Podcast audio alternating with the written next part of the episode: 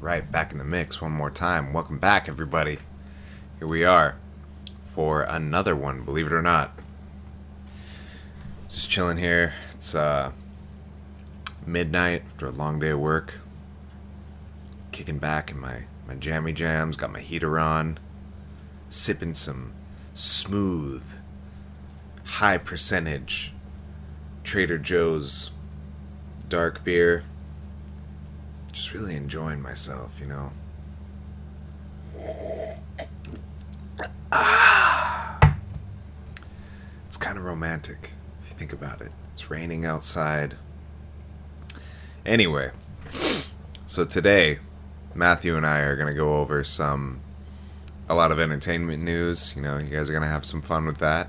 Y'all seen Venom yet? Well, if you haven't, get ready for some spoilers. We're about to rock your fucking world. We're not going to rock your world. It's really not that interesting. Well, we're interesting. The movie's not that interesting. But I hope you guys uh, like what we have to say about it.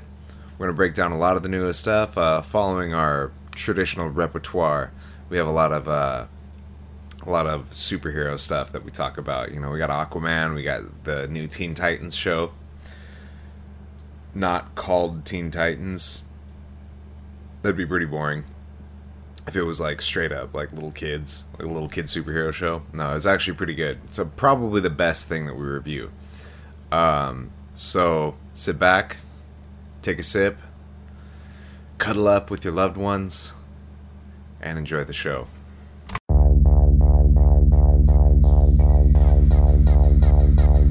You shut up now. Mikasa é sucasa. That comes shabu. Let the party begin! Your ears you keep, and I'll tell you why. What you just said is one of the most insanely idiotic things I have ever heard. At no point in your rambling, incoherent response were you even close to anything that could be considered a rational thought. Everyone in this room is now dumber for having listened to it. Yeah, well, you know, that's just like uh, your opinion, man. Take this quarter. Go downtown and have a rat gnaw that thing off your face. Good day to you now. I broke my back. That fucking bone. You know, I don't want to sound like a queer or nothing, but I'm really gonna miss you guys when the show's over. All right, fuck it, we're recording. Cool. Um, all right, so we're back again, two days in a row. This has got to be some kind of record. This is Um, this is absolutely this is this is astonishing. This is unheard of.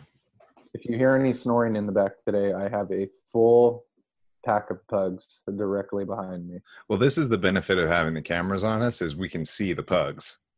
Yes, but it is really dark in here. It's it's raining outside, and I don't have Mhm. any of the lights on like a creep. Yeah, it's. I was saying when uh, I I didn't realize you couldn't hear me, but I was like, "Why are you so dark, Matt? You're freaking me out." I should turn a light on. um, it's not a bad idea, but I mean, I just feel I'm scaring myself. So it it adds it adds to the uh, the ominous ambiance of the room. give me one second. All right, Matt's going to take a second, so I will. Uh, I'll start us off here. So, um, welcome everyone. Today, uh, since yesterday we did a full blown MMA podcast, today we're going to be focusing on a little bit more entertainment and media. Now, Matt's uh, Matt's sort of kicked back off his uh, his Matt Reviews media page. I see there's been a lot of new new posts lately um, with some things that we're gonna we're gonna discuss from that. Uh, you wanna you wanna kick it off? Uh, want to kick it off with Venom? Should we just jump right into that? Yeah, let's do it. I uh, I definitely started some more activity on my Matt Reviews media page because I had really just been slacking on it because I went back to school and I was super busy. Um, but you know, no excuses. I just gotta, I just gotta waste more time watching movies. That sounds sounds like excuses to me. But yeah, no, we we definitely need to spend more time wasting time. Anyway, so you had a pretty uh you know, a pretty heavy and, and insult heavy uh review of of Venom the new Uh, movie, which uh, you know, after after doing some some research on the the critiquing of it, it's kind of a popular opinion. It it, it was it was not well received. Uh, by It a was, lot of uh, I just thought it was awful. I mean, I don't know have any other way to put it really. Um, Mm. I watched it with my wife in bed last night. It was a struggle for me not to turn it off about halfway in. Like the fact that I was able to sit through that entire piece of shit movie is an extreme exercise in self control on my part. I was gonna watch Black Klansman originally, Mm, uh, which is supposed to be really good. Um, but well, uh, sure, a, a controver- controversial topic like Black Klansman, you know. I don't even know what it's about, but just from the title, I can tell that it's going to be a, it's going to be a very um, outrage culture period piece. Just the Spike Lee movie. It's a Oh, Spike yeah. Lee joint. well, Spike Uh, Lee Spike Lee lost me when he did his uh, when he did his uh, remake of Old Boy and just completely butchered it. Spike Lee is very hit or miss. Spike Lee is, is to me is one of the most inconsistent filmmakers in some ways. Uh, because the movies by him that I've liked, I've really liked. Uh, like I Like loved. How to make a player or how to be a player. I've actually never seen that. um, but I did love He Got Game. I loved 25th Hour. Um, but yeah, he does some real duds too. So Mm. Yeah, he's um, capable of some real dog shit. But Yeah. um, Uh, so, anyways, I sacrificed watching that to watch Venom because I Mhm. did get some requests on my page uh, from some people who wanted me to review it. Um, yeah, I just thought it was really bad. I mean, I don't have any other way to really describe it. Uh, the acting I thought was pretty much awful from everybody. You could you could run through that movie, uh, in my opinion, and take just about every performance and make the argument that it's every actor's worst performance in their career. I can see that. Um, The dialogue is beyond horrible um, because it's just chocked full of these lines that you can tell they were trying to be funny. It was they were Mhm. trying to go for that sharp Joss Whedon esque kind of Marvel. Well, here's here here here's one of here's one of the things I uh, I picked up uh, when I was kind of looking into the movie right now. Um, first, I'd like to open up by saying, yeah, I kind of liked it. uh, I, I liked it in a really uh, in a really simple, generic, like throwaway kind of way. Like I just liked watching Venom run around and terrorize the city and everything. Um, like one of one of I, I agree with basically every critique you have of it. I I think uh, the acting was really subpar. It was very phoned in by every actor, and they had good actors on the movie, and they all just provided really throwaway performances. But and also the CGI, I can't handle an, an over injection of CGI like that. Um, Yeah.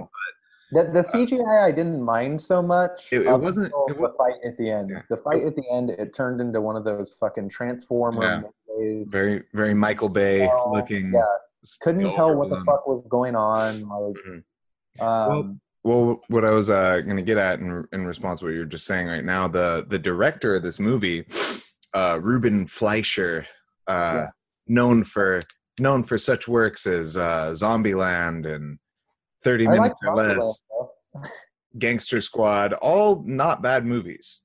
Yeah, 30 not- minutes or less was. I never saw Gangster Squad, but I remember thinking 30 minutes or less was okay. And Gangster Squad definitely uh, took me many years after it came out to actually watch, but it was actually a pretty good movie.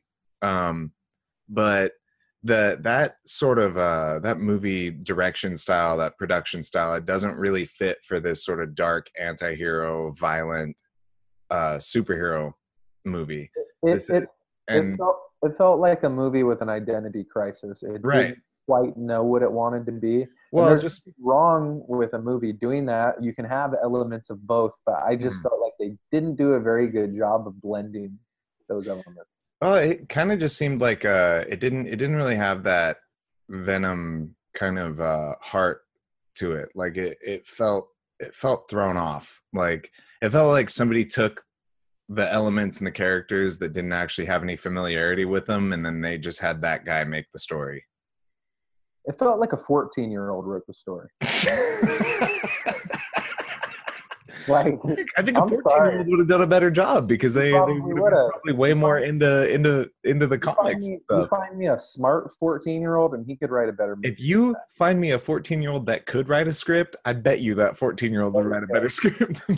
I mean, um, Uh, yeah, a lot of the a lot of the lines, the one liners, and the dialogue were really really like they were cringy. They were flat, so flat.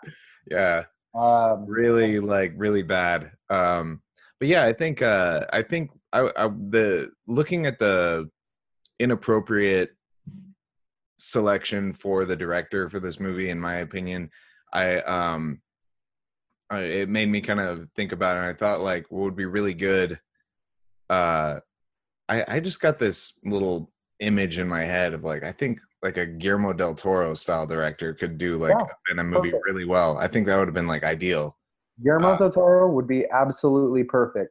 Here Hmm. is here is one major problem with the movie that actually I forgot to address in my review. They gave us too much symbiote. I think too much.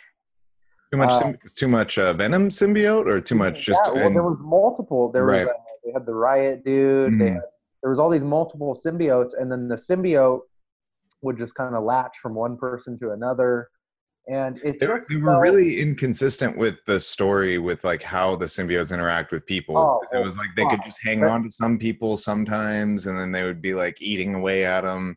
Yeah, we, we, could people would just- die we could go into the, we can go into a whole separate podcast just fucking picking apart the plot holes in this movie. Let's not even get into that because that's like this movie has so many goddamn plot holes. Yeah. Um.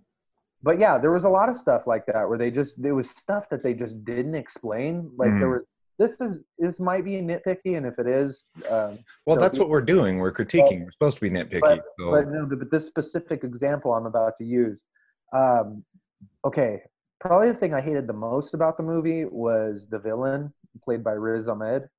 His Yeah. character was awful. It was literally, I said in the review, it was like a Austin Powers villain. I yeah, mean, that was a really good way of putting it. He was very like very very James Bond of a villain, like so overblown, just pure evil. There's no cutout. yeah. Um, and uh, there was a scene in the movie where uh, you know Tom Hardy breaks into the to the facility where they're keeping the symbiote, and the symbiote latches onto him and he escapes.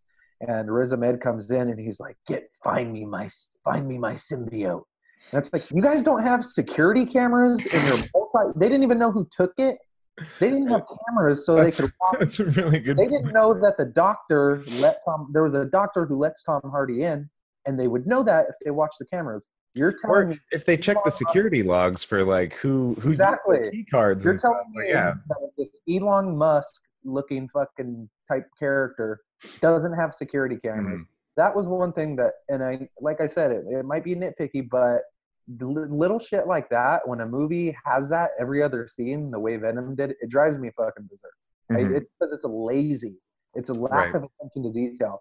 It's people who are putting this movie together assuming that the audience is too stupid to notice, or they just didn't care and they were Yeah. too lazy to go in I- and fix it. I honestly think it was a it was more of a they don't care thing. Like they were they were pumping this out. I mean, this is Sony Pictures. This isn't like this isn't like an independent production company. This is a big money production company who like, you know, for lack of a better way of putting it, they're they're essentially heartless. They're a machine. They're creating content for people mm-hmm. to to absorb. It's not it's not art at this point. And we're not we're not looking at this from a perspective of like oh let's let's take something in that's going to be um substantial and something that i'm going to enjoy and feel something from. It's like no these are the pictures you guys like. These are the sounds you guys like and we're just going to smash all that together.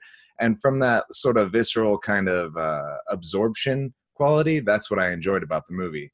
But as far as like what we could have gotten from a venom movie potentially with with the cast and everything that we had at our disposal here we were robbed. So uh, you had a cast full of like Oscar winning actors, actresses, and you just give us this steaming pile of garbage. And it it really did feel like I put it in the same category. It felt like a movie from a different era. Like to Mhm. me, this felt like Marvel 2003. Right. It, it was definitely it was definitely a step back to that, um, like a like an homage to to that really shitty Marvel era. Yeah. Um, it's just sad that it happened, particularly with this this superhero the and this uh, this potential that this one had. Um, one thing I, I like this was like a this is like a, a you know two sided coin here for this this point about it, but I liked um, the quantity of violence, but I hated the fact that it was like PG thirteen violence. It was like Yeah. there was no blood. He's like biting people's heads off, but it almost is just like insinuating that he's biting their heads off. You know, Bites their heads off, and then nothing. There's nothing. There's, there's no blood. There's no no nothing. Um, yeah, it was. Uh, it definitely should have had a different rating. Um, and did you see the the after credits? The uh, with with Woody Harrelson. yeah yeah. What the fuck was that? Uh, What do you it think about that? He looked it's- like a fucking rodeo clown. yeah no. It's he's a terrible terrible cast for uh for Cletus Kasady. He's He a looked like it looked like they put a fucking Ronald McDonald wig on him. Yes, he looked absolutely silly. And, but you know what? That was Zombieland again. That's the that's the guy. That's the director. He's bringing his cast in, and he's he's dolling them up in that cartoony kind of way that like it works for movies that he's done before, but it's not this one. That's a good uh, that's a good way to put it, cartoony, because that's one thing I was gonna. That's actually something I was gonna write in the review. Was it didn't feel the quality of it felt like a Cartoon Network TV show. Uh, Mhm. Maybe not even that good. That's probably giving it. No, no, no. Cartoon Network But has actually got I'm, some I'm, pretty I'm talking decent. about a low grade, like one of those Yeah. random, uh, you know, Marvel TV shows that they throw on there. Oh, like one of those, one of those, like uh the the super extra cartoony, like uh, Yeah. Teen Titans show. yeah So that that, really, that was the quality of Yeah. dialogue we're talking about and just the i mean the the one let's, let's not let's not use words like quality when we talk about the dialogue in this movie. yeah we, yeah that's a good idea that's that's over that's overstating it to to establish any amount of quality in the actual dialogue of this movie. one positive that i can take away from it is but it's kind of to be expected was uh, when eddie brock does kind of start to lose his mind and go crazy tom hardy is so good at giving that kind of animalistic visceral looking like a meth head performance Mhm. where he does legitimately look like he's going crazy Yeah. But I do feel like with this one, just because the movie itself was so bad and he didn't have a lot to work with, it just kind of missed the mark. Um, and then he did this weird thing with like accents and stuff. Did you notice that? Like his accent changed a lot throughout the movie. Um, Uh, he used like an English accent. Yeah, yeah, he had a he had a hard I I he I don't think I've ever noticed him have a hard time keeping his accent in a movie before, but in this one it seemed like he slipped a lot. I, I noticed that my sister was watching it with me and she even said something about it. So like Yeah. like, oh he can't he can't keep his accent. I'm all Tom Hardy? Shit, you're right. yeah it was uh, it was weird it was just a very odd it, one thing i can say is uh i can definitely see uh why there was so much love and so much hate and it because it, it gives you a lot to talk about. There's no Mhm. doubt about that. Whether you thought it was good or you thought it was bad it's an easy movie for us to sit here and dissect because uh, it was just so kind of weird and just all over the place. Yeah, but I mean, ju- yeah, literally just in that, um, in that really simple, like I'm just putting this on for something in the background kind of way. I enjoyed it, but if you really break down the actual, the actual details of the movie, the the aspects that it was put together with, it was just so bad. It was so poorly done. It was so terrible. yeah i uh i would never watch it again um i don't know i just really hope that they don't waste their time pumping out more of these movies they will because it made a lot of money Mhm.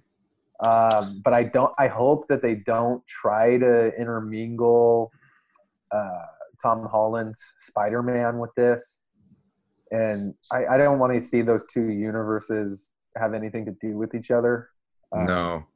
because Um, that Tom Holland Spider Man was done with like a lot of care, and it's a part of the Marvel universe. And it's a character you actually kind of give a shit about.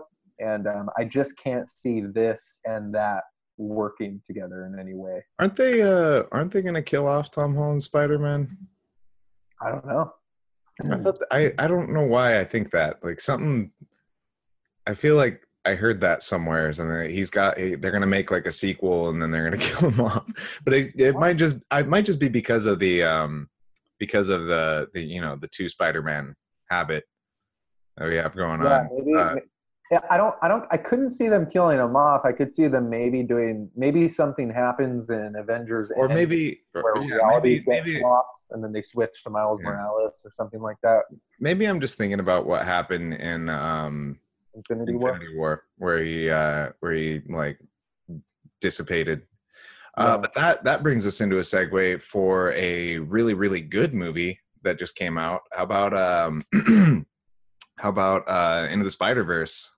Yeah, Really that good. Was, uh, it, what I was, uh, you know, it's funny because when I first saw the trailer for Into the Spider Verse, uh, you know, however long ago it was when it came out, I I didn't really care for it that much, and it was a small trailer, and I would just I thought it looked I I thought it was just going to be like a throwaway Spider-Man movie. I I saw the trailer um when I was in theaters to see Venom. And uh yeah, I don't know. I thought exactly Hello. Hello, can you hear me? Oh yeah, sorry, we, sorry, we lost each other for a second. Yeah. Uh, but I, so I, I, I thought the same thing. I thought it was going to be like a, a very throwaway thing. I didn't like the animation. I didn't like what it looked like. I thought it was going to be like a short film too. I thought it was going to be like 30 minutes long or something like that. yeah, Um, I did not expect it to be so like well crafted, well written out, so like artistic and and um, just a, a like a really unique uh, Spider-Man story. Yeah, it was. Um, I mean, man, it was. Uh, I, I was thoroughly impressed with that movie. Um, yeah, you're right. It was. It was really well done. Um, it gave. It really did something completely different. It wasn't just unique for a Spider-Man movie in particular. It was unique for a superhero movie in general. Well, I, I think I use the words like I think I specific I specified as a Spider-Man movie because uh, it was so it was such an in-depth story. It's hard to look at it as a. It's hard to generalize it. Yeah, it is. but, so- it, but but at the same time, it does. It is very unique to Spider-Man in Mhm. a lot of ways because Spider-Man always kind of played with the the alternate dimensions and clones, and that was Mhm. always uh, a part of the Spider-Man universe. Even back in like the Spider-Man cartoon from the '90s, they did a lot of that. and going without saying, as this movie kind of expresses, there's a bunch of different Spider-Mans too. Right. There's a bunch of Well, like, that, that's just a testament to what a good character Spider-Man is. I mean, Spider-Man's there's definitely definitely uh, one. He's like in in the mix for my my favorite superhero. Spider-Man is easily the most versatile superhero Mhm. character. There's no other superhero that has more successful alternate versions of that character than Mhm. Spider-Man. Right. You know? I mean, there's just so many different Spider-Man and um, that are equally loved to like Peter Parker. Like they really, people genuinely like these other versions of Spider Man. Right. And the Uh, the things associated with it. Yeah, and uh, what was so cool about that movie was, uh, yeah, the way they intermingled all the different universes of Spider-Man. hmm Um, they did a good job at. You know what it reminded me Another of? great another great performance by Nicolas Cage. another stellar performance. That's pretty crazy to think. Uh, you know, like five years ago, Nicolas Cage couldn't be in a good movie to save his life. Nicolas Yeah. Cage has always been on good movies. He's he even even during the darkest times of his career, he always had like one or two good movies. Okay, but his ratio was very poor. His He ratio- like, one his- good movie for Dude, every. his ratio is still poor. Look through Nicolas Cage's movies. He comes out with like 60 movies a year, and most But- of them are unwatchable. They're But he- complete dog shit. He year by being in Spider-Man Into the Spider-Verse and Mandy. And Those were like yeah, two of my favorite movies that- of the year. Oh, for sure, for sure. But like, I, I, I'm telling you, like, the fact that Nicolas Cage phones it in 90% of the time does not take away from the fact that he's a great actor, and he always has been. Yeah. He's like, he's been a great Um, actor since he first got famous, but now he just does whatever the fuck he wants. he's like, Yeah. he's he's Hollywood's fucking wild man. Yeah. So what was cool? You know what this reminded me of? Do you remember? Did you used to watch the Spider-Man uh, cartoon from the '90s? Yeah. And they had a they had a whole little arc that they did where all these different Spider-Men from different realities came in, and there was like a Doctor Octopus Spider-Man, there was an armored Spider-Man, there was the six-armed Spider-Man, uh, Ben Riley Spider-Man, and this was very much like that. You had these Spider-Men from different universes who all kind of uh, teamed up together, um, and uh, the, the animation in this movie was really impressive. Is like I said, when I first saw the trailer for this, I didn't like the animation. Right. That, that was that was exactly my my thought. Yeah, but then after watching the movie, it it, uh, it almost looked like stop motion. How textured they were able to get all the characters. I felt like, Mhm. um, and they just did such a good job of pulling the comic book elements in. Here's a really interesting thing. Like I, I wanted to look look a little more into this movie because of uh because I wanted to know, you know, where this this interesting piece of work came from. But uh it said according to IMDb, uh Bob Persichetti, well he's the the director, he has a lot of uh involvement in a lot of other uh animated films. This is his first uh movie that he directed. Really? Oh, Yeah. that's interesting. This is this is the only movie he has a director credit for. Um, well, I do know that uh, Phil Lord and Chris Miller produced it. I think. Right. Um, and they did like the Lego Movie, and they did. Uh, Mhm. I think they did Twenty One Jump Street. So they have a pretty good track record Yeah. for putting out quality movies. Well, th- this was just in general like this. This was a well constructed movie. It had a good cast as far as like the production cast and the and the acting cast. I actually thought Chris Pine, even though he was in the movie for like five minutes, was super funny. He was great. Yeah, he was really good. Yeah, yeah. No, he was great. He and um, he uh he's he was good in Wonder Woman too. He's he's kind of Yeah. shown to be that he's pretty good in comedy roles. Yeah, he's he's good at he's good at like little short funny things. Like um, There's just something that did the- happens when, when I loved the uh, I loved the the stab they took at uh, at Spider Man three. yeah, yeah, that was hilarious. The dancing, so we don't really talk about that. Well, I love uh there's something funny about when you take these like mega handsome Hollywood hunk types and you put them in comedy roles. Mhm. And uh like Chris Hemsworth was great in Thor Ragnarok. That was probably my favorite Marvel movie. I, I I really I, enjoy I agree. Um you know, you you have a you know when they put Channing Tatum in Twenty One Jump Street, like Mhm. sometimes they just knock it out of the park when and it's because there's something ironic about having this like over the top handsome guy in a comedy role. Well, also classically, um, classically, and also like kind of biologically, um, handsome handsome people in comedy don't tend to do well because there's Right. like a whole. I've I've heard people talk about this where it's like Yeah. nobody wants to laugh at like a handsome guy. Nobody wants to like be like, well, that guy's better looking than me, and he's funnier than me. Fuck that guy. that, totally makes sense. like and uh you know and, and guys guys don't want to be like fucking at a comedy show with their fucking girlfriend and their girlfriend's laughing at this good looking fucking guy right. Yeah, Yeah. that makes a lot of sense. um, Um, so it is but it is it is interesting to take that and put it in a movie setting and it just uh, seems like when it works, it works really well, Mhm. and when it doesn't work, it doesn't work. But um, right th- this movie, in a lot of ways, is like the anti Venom. Like so much care went into this once movie. once once we got the once we got we got bit by the venom snake we had to get the anti-venom yeah, this, this is like a finely curated comic book lover's dream. Mhm. Whereas Venom is, you know, we already talked about that, but yeah we're, we've already been there um but yeah and uh you know what i think would have been hilarious that i wish they would have done for this movie that they didn't i thought it would have been hilarious if they would have had a cameo of tom holland spider-man not in animated form. Like as an actual human being inserted in the movie roger rabbit style. Which i'm calling it right now. If they do a sequel to spider-verse i could see them doing that. Because this movie is so like meta and so self-aware that i could easily see them doing that. right right. Um possibly. I don't know uh was this marvel studios was it uh um 'Cause it was- no, it was yeah. sony uh, i don't and i don't i think it was just all sony i don't even is think this it- sony uh all right yeah i don't think it uh even I don't think Marvel was involved with this one. Yeah, I'm trying to look. It, it's I don't I don't see anything about it. Um, Music by production company Sony Animation. It was Sony Animation and Marvel Entertainment, but Mhm. Uh, it was distributed by Sony, so it was Sony. all right. So would that would that stop them from being able to legally put um would that would that put No, legal I don't- implications on on that or or I don't. I don't know how the deal. I don't know how the deal is worked out between them, but Sony is the one who has the rights to the Spider-Man character, and they basically lease him to Marvel. Okay.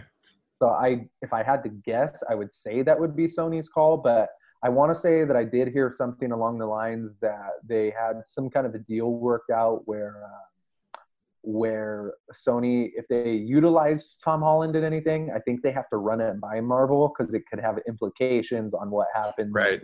It's so it's so fucking complicated and stupid how how Yeah. you have to like it's it's all this business goes into making these these things. People just want to people just want to watch this shit.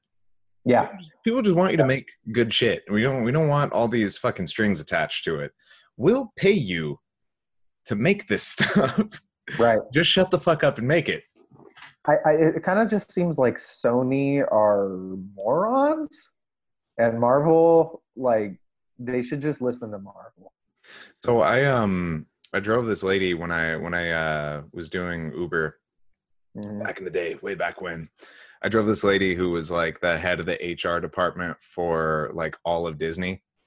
Mhm. And um, she she was telling me about she went to uh, she got to like go to all the studios and stuff. She went to the um, the Star Wars studios. She went to the uh, the Marvel studios, and she was just saying how she told me about like what the Marvel studio is like. And I was like, oh, seems like it'd probably be like a fun environment. Or, you know, they have so much creativity and interesting shit coming out of there. She's like, no, it's like the most boring place in the world.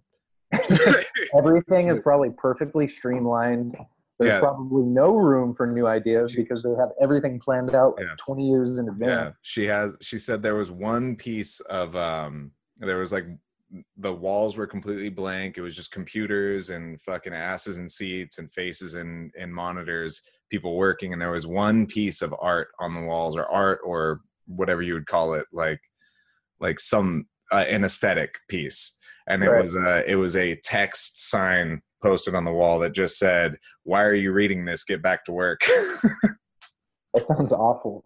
it was fucking it sounded nightmarish Yeah, that does sound horrible. yeah whereas like uh, she said that the the uh star wars studio was completely completely different it was like all decked out all fun shit all like movie props and stuff all over the place everything was like decorated hmm and then you could really tell in the difference of the quality of movies they produce because the marvel ones are really good and the Right. star wars ones fucking suck Yeah, they've definitely been hitting or missing with those Star Wars Yeah. ones. Um, i don't hate them i just don't they're not that good that's all i just no, yeah, Yeah. that's kind of how I feel. The last few that they came out with felt very unmemorable to me. Yeah. Um like uh that that uh solo movie was all right. I it It was okay. bad. It just wasn't like it wasn't anything awesome. It was No, it was I just a it movie. with my nephew and my mom, and it was like, yeah, it was okay. Yeah. It's kind of like it's it's like the appeal that you'd get from watching like a really well made like children's movie or something. It's like it's Yeah. okay. I'm I I don't I didn't get anything out of this, but Well, Solo Yeah. was very much a movie that like didn't ever need to be made in the first place. Like, Right. you really, you you're making a mistake when you have a character as iconic as Harrison Ford as Han Solo, and you do Mhm. right. because you can't. Even though I thought the guy who played Han Solo did it, his performance was fine. He did a Mhm. good job at playing a young Han, as good as a job as you could have done at Right. Han Solo. Um, it's it's you're talking about like one of the most iconic people ever. It's like you can't. That's hard to do. Yeah. Um it's like trying to just come up with a new Tupac or something. It's just not gonna work. Yeah, they had to they had to they had to make a hologram of him because they couldn't get another one. yeah, Um yeah, no, I that that's that's a really good point. That's exa- I feel like that was probably the biggest hole that that movie had was just the fact that they just couldn't. You can't recreate Han Solo with someone other than Harrison Ford. It just doesn't work. There isn't going to be somebody else who does uh, Indiana Jones right either. No, yeah, just move on. Make it Yeah. make something else Make something else. different. Make Indiana make Jones some, spin-off maybe. yeah. Make something similar, but it's Yeah. it's not going to be the same. Yeah, They kind of tried to do that with Shia LaBeouf, I guess. Yeah. be like the young indie, but that was a mistake. but Yeah. that movie blew so much ass that uh, they just couldn't people- keep going with that. It was so terrible. It was horrible. still have not forgiven for that.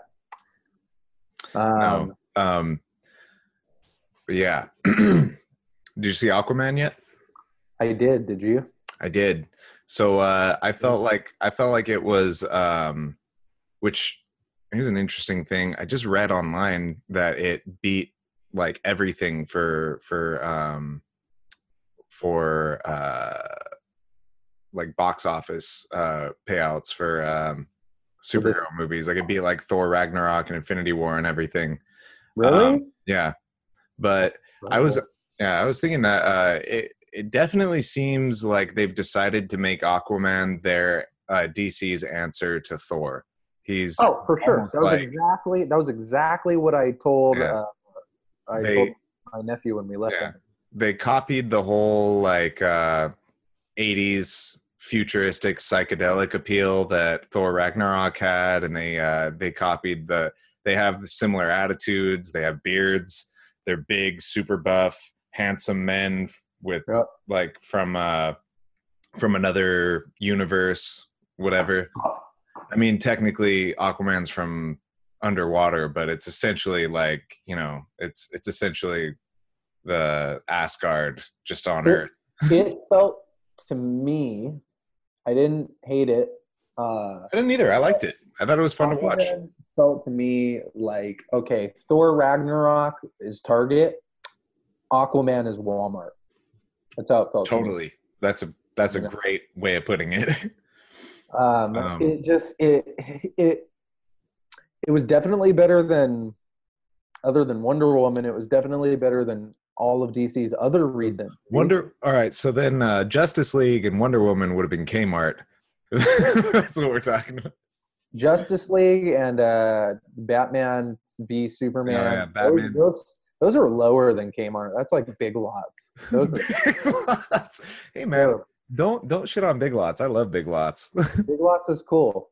Um, you can find a nugget of goodness in Big Lots when you go in there. and you could find a nugget of goodness in in those movies. In those They- movies. They weren't they weren't Uh, completely terrible. Aquaman. Uh, I think I think it's probably the best uh, one of those DC uh, movies that's come out DC yet. Universe movies. Yeah. Yeah. Um, Not well, including not including the animated ones. The animated DC movies are really good. They haven't mo- slipped up in that. No, most people would say that Wonder Woman is the best of those, but I don't think Wonder Woman was that good. I don't felt like people were overpraising it because of the fact that it was the first female superhero movie. Mhm. Which cool, kudos to them for doing it, but it just wasn't anything special to me. I, I think yeah, I think it's a great thing that it got made. Um, I think it could have been a lot better. I don't think it was bad, but I just don't. I don't think they they. I think they invested in just the fact that they were doing a female superhero, and if you just watch it objectively, there there isn't really a lot tying you into the movie. There isn't a lot of like emotional grip you get from it. I it just Yeah, kind of it felt like a really flat movie. Um, Yeah. Here, here's here, here's here's something about I was thinking about. I'm glad you brought up Aquaman because I was thinking about Aquaman on my way home from work today. I definitely wanted to talk about it. Aquaman is plagued. There's a ceiling that Aquaman will never break through because it is plagued by one simple fact: nobody Fish- gives a shit. fish characters are lame. They will always be lame. You can't make a cool. They're just not cool. I Mhm. mean, think about it. In the history of fish, they're always come off as joke characters. Think about like we were watching uh because we were just talking about Star Wars. Every time I'd watch a Star Wars movie and they bring up Admiral Ackbar, one of the fish people, it takes everything I can not to laugh when they have a talking fucking fish on screen. Why There's- is there why is there a fish in space? Why are there fish people in space? Here's the problem: even if you put a talking fish character in the water, it's still lame. Yeah. There's something just inherently lame about it. There were certain scenes in the Aquaman movie where, in other You just can't take him serious, yeah. Yeah, like there's a scene where he hops on a big old giant dragon seahorse and giddy up and goes away, and it just looks lame. The image is lame. I mean, Yeah. there's just something you can't get past. Um, I can't get past Patrick Wilson. I don't know. I don't not like him. I just Okay, wait a minute. This was a huge talking point for us because there was a scene in the movie where Patrick Wilson is like bombarding one of the other Atlantis kingdoms. Mm, when he's He's fighting on the top of a guy. Yeah, yeah, yeah. He's on top of a guy, and then he goes, "Call me Ocean Master." Ocean Master. I was like, "What the fuck is this? Is this fucking He-Man and the Masters of the Universe?" Like, And that, no, and then that guy, like, I couldn't understand what was going on there because that guy um secedes to him. He's like, "You can have my armies, but I'll never call you yeah, It's like It- I'm never, I'm never saying, "Uncle, you can kick my ass." it, it, dude, it is. stuff. Uh, Huh? And if- I could count how many times, uh, here, here's the thing. I don't. I probably people would probably disagree with this. I don't really like Jason Momoa that much. Um, he comes off as like a 45 year old dad who's trying to sound cool to kids because he goes, I- "Ooh, awesome, cool, that's badass." The whole can- movie sounds totally like they get gave that. no dialogue and he just shoehorned it and just made it up as he went. he he has like some he has some funny moments like but he's yeah he's like He's a he's a handsome, interesting looking human being. Mhm. Like he doesn't look like he's of the same race. Um, he doesn't but, uh, he's he's actually he's very racially ambiguous it's hard to really tell Yeah, what he is. you wouldn't know what he is. yeah Uh, he looks um, like an amalgam. He looks like what Jesus Christ may have looked like. He looks like an amalgam of everything, all wrapped into one. he's just a he's a super buff jesus Buff he's- Jesus. he's, he's, Uh, but he's a uh, man's jesus that's that was another thing that he does. That movie has now. Here's the difference between Aquaman and Venom. I'm glad we talked about both of these because you can draw a lot of interesting parallels between the two. uh-huh. In a lot of ways, Aquaman took what Venom was trying to do and succeeded at it. Because they both don't take them, they both clearly don't take themselves very seriously. They're they're full of all these corny one-liners and um, and things like that, and they're just like these big over-the-top spectacles. Aquaman even more so. But um, there's this funny thing that happens throughout that movie where Jason Momoa just has some of these really, really corny, like 80s throwback one liners. Like, there's one, my favorite of the whole movie was when he hops aboard to the, uh, the, the vessel at the beginning of the movie that's getting um, taken by pirates. And he slowly, I have to actually turn for this. He slowly turns back towards the camera and goes, Permission to come aboard. and if you could you could make a drinking game out of how many times Jason Momoa turns and looks over his shoulders with his hair in his eyes. well it's because they movie. they they have to show off that outrageous hair and those gigantic traps like he's got some traps on him for Dude. sure. there that movie is mostly about showing off Jason Momoa's body. There's very little other things going on in that. If I can critique Jason Momoa's body, if only for a moment, If only if anyone could. he's definitely been hitting the testosterone. He's got some titties on him. yeah, Titties on him. I, I didn't notice. Got a little titty on him. Little little titty, little turned up nip. He might have been lactating a little. Yeah, for sure. Look at the guy. Of course, he's hitting a little testosterone. You can't like be that monstrous unless you got some freak fucking genetics. he is like, um, what is he? I was just about to say he is Samoan, but I, he might might be. not be But Samoan. most of the time, Simone Samoans might be big and everything and really strong, but usually they're not that cut up though. and usually they got some titties. Yeah, usually Very they got some titties. case- Very famous case. I had a uh, a podcast I was listening to last night. It's a pro wrestling podcast. Famous Samoan titties. They were talking about how The Rock. There was a specific match in like I think it was '98 or '97 where The Rock was wrestling Mick Foley in a hardcore match, and for like that month, The Rock kept wearing a tracksuit. And I, I remember as a kid wondering why the fuck does The Rock keep wearing a tracksuit? He's wearing this tracksuit all the time. All these years later, you come to find out that he actually had uh, surgery. The Rock had surgery to remove his under titty. His And, Samoan uh, gyn- gynecomastia. Yeah, it was it was yeah, it was either Samoan under titty or gyno from abusing steroids. Probably a combination of both. Samoan under titty or Uh, gyno. But uh, yeah, Um, so, interesting fact about Samoan under titty. Samoan under titty. Uh, that that might be a good. Uh, that's a good perspective title for this. um, we'll keep yeah, that in mind. But I- Aquaman, not not all bad. It was uh, I was I was somewhere in the middle on Aquaman. I was definitely entertained.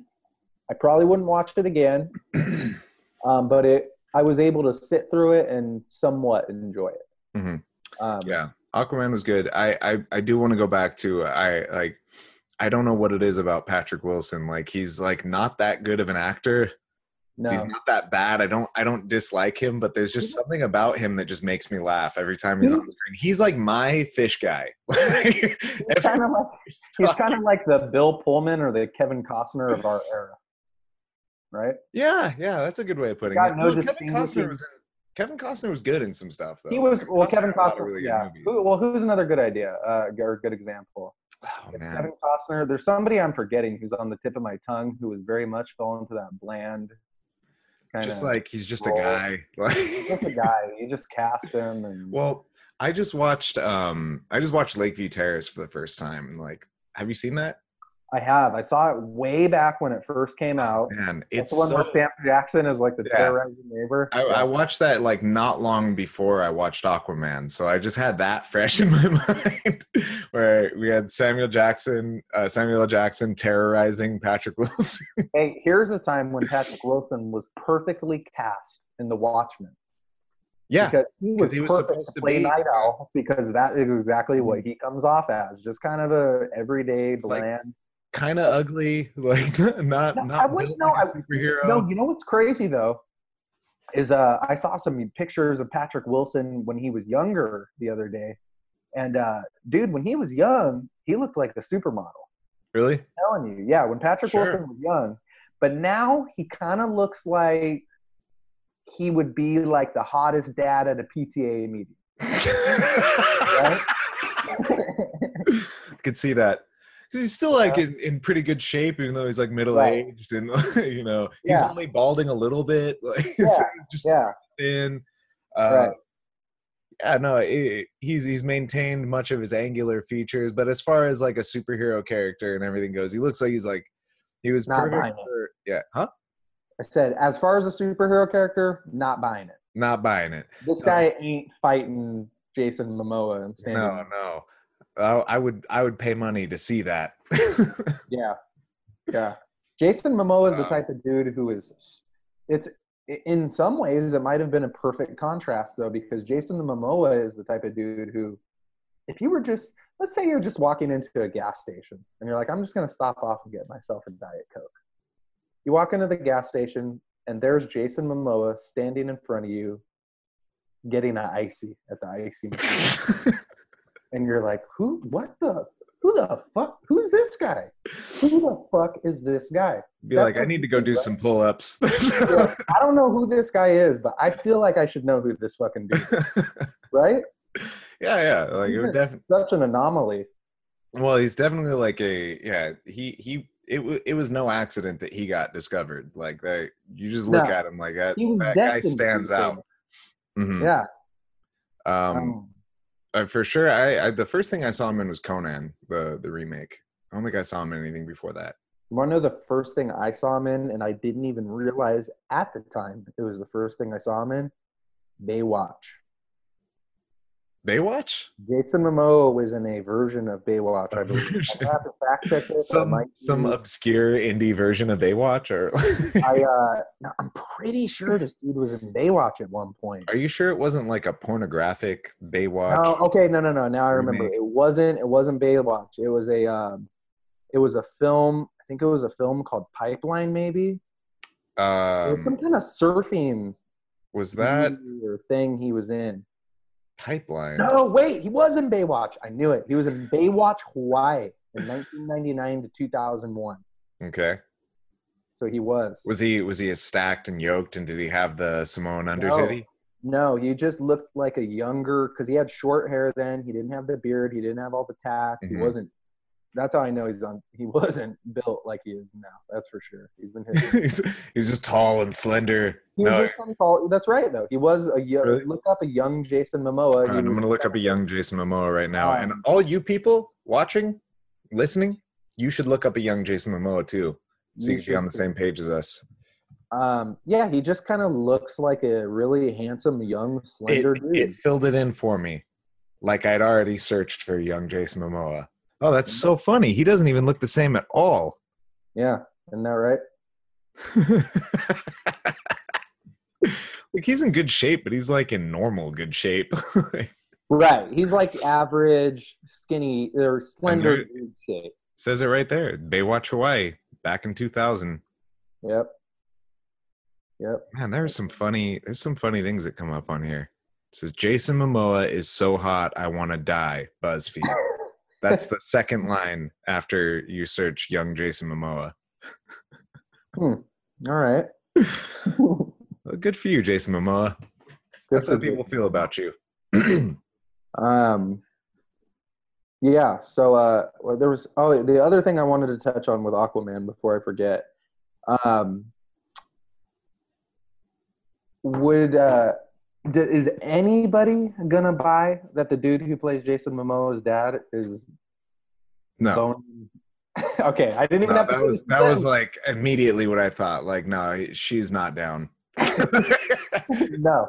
So for those of you guys who haven't seen Aquaman, Nicole Kidman plays Jason Momoa's mom, uh, and then they have this other kind of short. she looks great too. She looks great. She, she hasn't aged today in like No. 30 years. Nope. And then they have this other short, kind of pudgy, uh, who I think is Hawaiian. He's fella. I think he's um he is uh not Australian, but I think he's from New Zealand. Yeah, he's yeah. a, a Kiwi. So they've got this guy playing the dad, and uh, talk about the odd couple. I mean, Nicole Kidman looks like she could eat him. Like she looks like she needs to cradle him. She looks like an Amazon woman. And Yeah, he's like he's like four nine, something like that.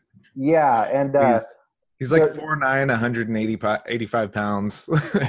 well, so when we were watching this movie, uh, it was a scene where, uh, spoiler alert, it was a scene where uh, uh, Aquaman's mom had to go back to Atlantis to like keep the child. And in case in case you didn't know that that's part of the story.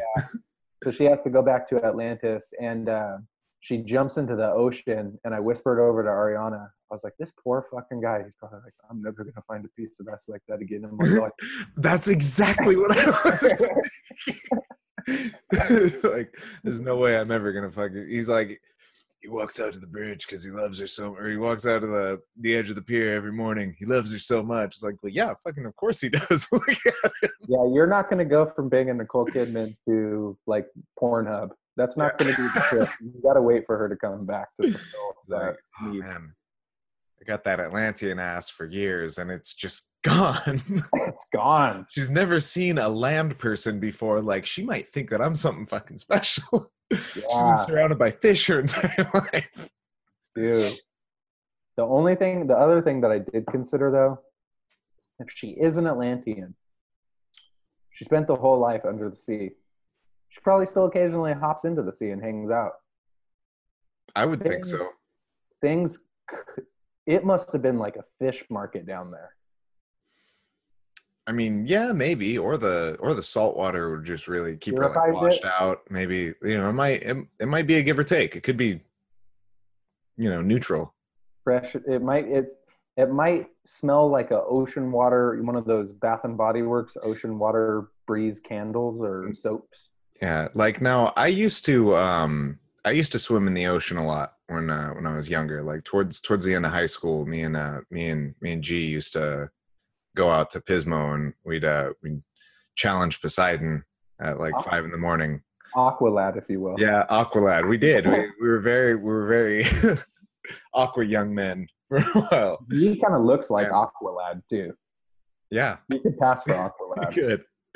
So, so uh one thing i noticed from um from swimming in the ocean a lot is uh sure it's a little the you know the salt water isn't like super fresh smelling it smells like salt water the Right. ocean water but when you get in the in the ocean you're like it's it, it's like it brings you back to neutral you're you're not too smelly and you're not really too clean either you're just at you're you're at ocean ocean smelly You're So- exactly as you should be. yeah, exactly. It's a very natural level of smelliness and cleanliness.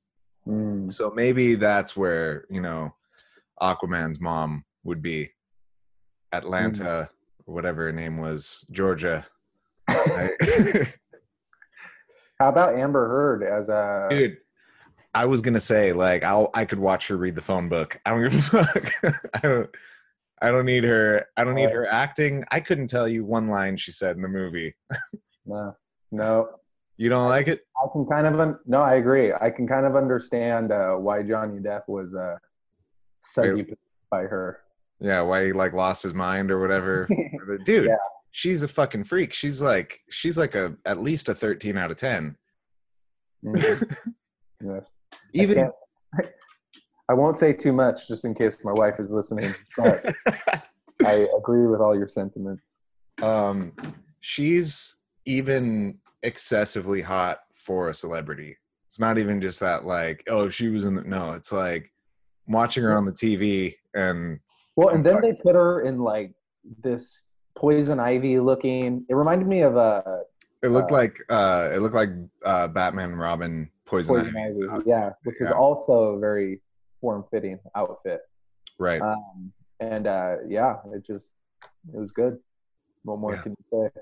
I like how the most of the plot line, the way the plot line was progressed, was based on her not wanting to fuck Patrick Wilson. Pretty much. That was Uh, that was basically the main story of the movie. Was and it, and it comes to Jason Momoa's attention when he's like, "Take my bride away," and she's all, he's like, "Oh, This is what I'm doing. That's So like Jason Momoa. He's like the definition of Mr. Steal Your Girl in that movie. yeah, for sure." Jeez, and she's Savage. like, man. "It's like I guess." Uh, Yeah. yeah so that was uh that was good i enjoyed a lot about that movie uh definitely definitely um better than venom so that was a that was a step up now you told me you told me that you have not uh speaking of dc so since we're on dc right now you have not seen titans yet No, I did see last week or the week prior to that. I saw a uh, trailer for the upcoming season of Titans, where they have Batman in there.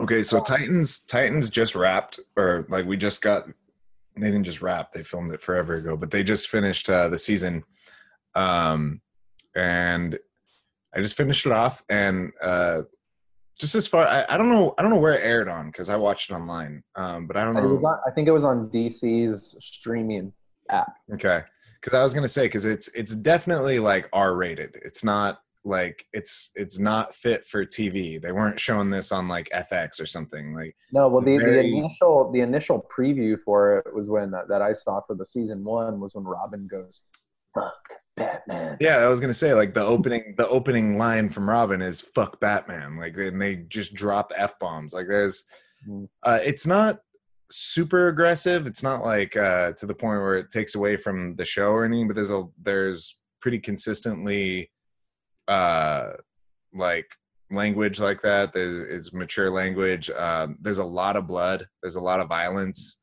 which is interesting because I never liked Teen Titans. I never had any interest in Teen Titans. I thought like, oh, fucking junior superhero group. Who gives a fuck? Yeah, uh, but they they just decided to take this and do like a whole fucking 180 with it. Um, they they even had a Jason Todd character in it. Mhm. Um, introduced him, but they they they introduced it as a the time period is where he's still Robin. right. Um, Right. And Dick Grayson, I, I was waiting for him to uh, become Nightwing because the whole thing is about him like branching. Like the I feel like the main story is of um, the existential story of this is him branching away from Batman and becoming his own identity, not being Robin Mm. anymore. Um, the acting's pretty good in it. Uh, it's by far the best of any of the the DC shows. Those have Mm. all been super goddamn cheesy. Uh, I still watch them because I like superhero shit, but It's a weird thing with the DC the DC shows, right? Because uh, they tend to do really well critically. They always get great reviews. mhm. Every time I watch them, they're just so corny. I can't really get into them. because they're they're Dawson's Creek with superpowers. Yeah, That's the all they are. James Van Der Beek. They would have did a DC show in the '90s. James Van Der Beek. Play anybody. He could have been Robin. He would have been all of them. He He would have been been Batman everybody. and Robin. He could have been like the Nutty Professor, Eddie Murphy, where he's playing all the roles. That would James Van Der Beek. Uh, Robin. oh Um, man. what was it? Well, yeah, I'll, I'll Bing, have to Bing Rames on uh, on uh, the goods. James Van Der Beek. I'll, I'll have to uh I'll- yeah I'll have to check that show out because I actually haven't watched any of the episodes of Titans, but it's one of those ones that I've been meaning to to start for a while. You'll like it for sure. You will. Um, I mean, I, I can't speak to the comic level authenticity of it. I never read any. I never read any t- Teen Titans comics. I didn't even watch the show. But just to compare it to like being vaguely familiar with the characters, aside from Dick Grayson, um, and comparing it to other uh, other DC shows that have been out, this one's just way better. Just a just a better flow, better better feel. It's, it gives you more what you want Mm-hmm. uh, from from a show like this um and just generally it's it's not super censored there's a really Right. fair amount of violence and and uh graphic language and everything so it's not you don't feel like you're watching fucking dawson's creek with superhero costumes Right. you definitely don't feel like you're watching black lightning Yeah, that show looked so corny. it's so Can't do it, man. Can't do it. Um, there's just some lines I won't cross. black lightning's one of them Yeah. Uh, yeah, Black Lightning was pretty bad. Um, let me see what else. You see that uh that Netflix thing Black Mirror did that Bandersnatch? I heard about that. I Yeah. uh, I haven't watched it yet. Um, but it, it was kind of one of those like choose your own ending type deals. So I watched it. I, I streamed it off of uh, something else because I don't have Netflix. So what basically the the thing that I I watched, uh, it just kind of like cycled through all the possibilities. So it was like it was like really long. Yeah. Um, I I kind of lost interest halfway through it. I didn't think it was that good. Like it kind of I've been hearing about it a lot, so I kind of thought like it was going to be more exciting, but it just seemed more gimmicky. I think people just anytime something which it's here's what's funny about it is like that whole choose your own ending concept is not new. Yeah, right. But anytime you make it seem like it's new, just people get their dicks so hard about it, and it's like who cares? Well, Um, you know, like, spoil, Goosebumps spoiler alert. Huh? Remember Goosebumps did that in the Yeah. '90s, Dude, I used to read choose your own adventure books growing up. right? But um the the I mean, spoiler alert though, like on this thing towards the end when he kind of has his like realization, he even basically says it to the audience. He's just because what he's doing, he's like creating a video game, but the video game is all about choices and stuff. He's like creating one of the original role playing games on Mhm. uh, on like an Atari system. Mhm. and he's uh he's like he's like i made the game work the trick is to give you choices so you have the illusion of control but i already have decided the outcome so it's like basically telling you he's like the same shit's gonna happen whatever you do but you just have choices so you can be involved so he basically Right. throwing it in your face that you're so fucking excited about this um you're so fucking excited about this gimmick but you're getting the same fucking product regardless That's kind of clever. I like that. Um, but yeah, I mean, You don't really have a choice with what goes down. You're just getting the same fucking thing. Like, I, I've only watched uh, two episodes of Black Mirror. oh, dude, it's so good. Which one It's really good. Uh, Yeah. Well, I watched because I remember around this time last year they were making a big deal about the USS Callister one, uh, where it's like Star Trek episode. Oh yeah, yeah, yeah. The uh, virtual reality, or not virtual reality. The like the people living inside the The, Yeah. the game, the Yeah. program. Yeah. Yeah. So I watched that one. Really good. Loved it. Um, Mhm. And then the other one I watched was the I think it was called Alligator, and it was the one where the woman like Crocodile. crocodile. The woman. That one was really good. That was one of the good. ones. It was really good. Um, but I guess that's probably why I only seen those two is because like every time I would watch them, it'd be right before bed, and it's like And you're just scarred. yeah, yeah. Especially the crocodile one. That one, the the USS Callister one is kind of it's dark, but it's kind of fun. yeah. Uh, that one at least yeah. really fucks your head up. The crocodile one is like the most like real feeling dark Yeah. one where you're just like like I need a bath. Yeah, the crocodile one makes you feel. It's kind of like that feeling you get. Did you ever see like uh, Bully or Kids? I saw kids. I never saw Bully. We talked about Bully before Okay, though. We did. Um, it's kind of like the feeling you get when you watch one of those. Yeah. like, "Oh, yeah. Yeah. Yeah, kind of yeah, it gives you that sort of just like uneasy, like that's not good. Yeah. this is this is something people could really do. Right. Right. Um yeah, uh that one which what was another really good Black Mirror one? I Oh, uh there's two really good ones. Um one of them I think is actually listed as a movie. It's like separate from the episodes cuz I think it's like an hour and a half long. It's called White Christmas. hmm That one is that one is really twisted and really good. It's like really clever. Like what, what what is that one about? it's got uh Jon Hamm on it and Uh. it's uh I don't honestly I don't really want to tell you too much about it.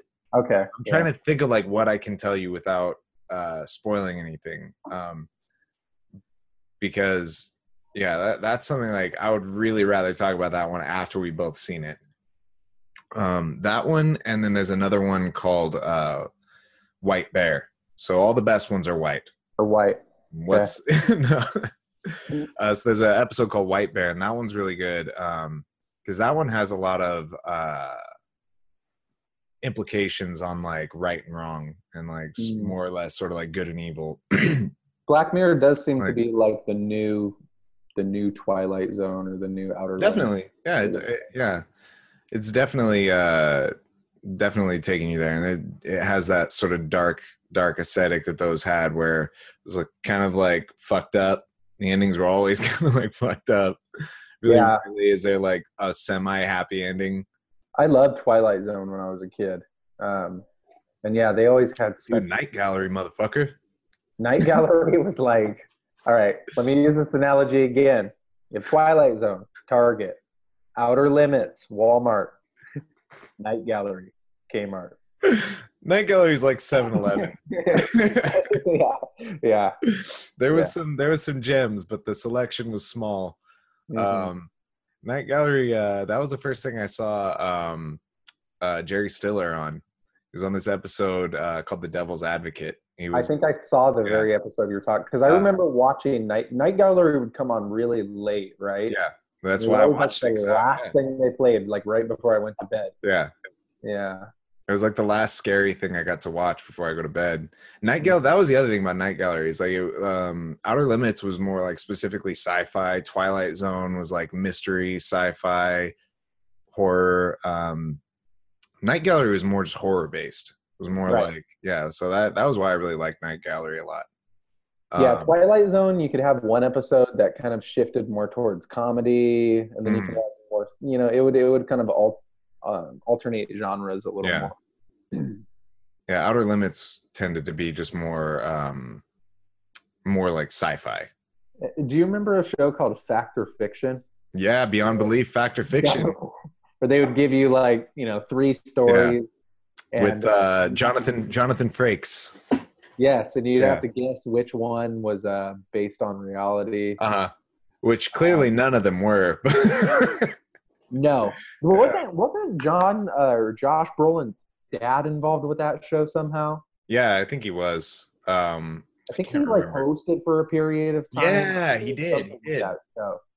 yeah, he did after after Jonathan Frakes, like the last couple seasons. Yeah. everyone's dad was the uh, dude. I Oh. forgot about that. Yeah, we uh, we used to watch that every Friday night. It would be like The Simpsons, uh, Dude, you know Belief, Fact or? Fiction, and uh, and Pizza Night. We did the exact same thing. I remember I would watch that fucking show with And I remember even when I would I would watch it with my mom and uh, my dad, and then I remember we would even like when we'd go up to my grandma's house or something, we would watch it with them too. Uh-huh. Everybody was into that. Yeah. Well, you know Uh, what? I tried recently to go back and watch it, and like I found a few episodes, and man, it's so hard to watch nowadays. Really It's so bad. bad. I loved it. It it's like it's got a it's got a place deep down in my heart, but for sure, like it's such a terrible show. yeah, it, it had a similar uh, you know, the quality level of it reminded me of the same quality level you got from like Goosebumps. Or, Right. uh, it had a similar feel to that, that very cheaply made television. Uh, yeah. It um, but for those of you that don't know what it is, basically what it was is you would have they would have like a, show would feature like two or three different stories, and you would have to guess by the end of the episode which one of these stories was based on like an actual real life supposed event, and they would always be something tied into like the supernatural or psychics or some shit like that. Uh, yeah, it would be it would be something yeah, like ghosts or aliens or you know Yeah. some something impossible. And Yeah. So clearly none of it was based on reality. Uh, no. Theoretically, and it and it would be like Jonathan Frakes would be like, "Do you believe that this blah blah blah blah blah?" So Yeah. "Well, you'd be right. Turns does that- out similar events did occur according to sources in Memphis. in According to- 1982. According to Jimmy John in Alabama. Yeah. Um, like, yeah, sure. yeah, that was a yeah. What a that was a doozy. I miss that show. I wish so they good. could retool that and maybe do like some kind of updated. Yeah. Here's the problem though. Uh, the, we can fact whole- check everything on Google now. Yeah, like, exactly, no. exactly what I was gonna say.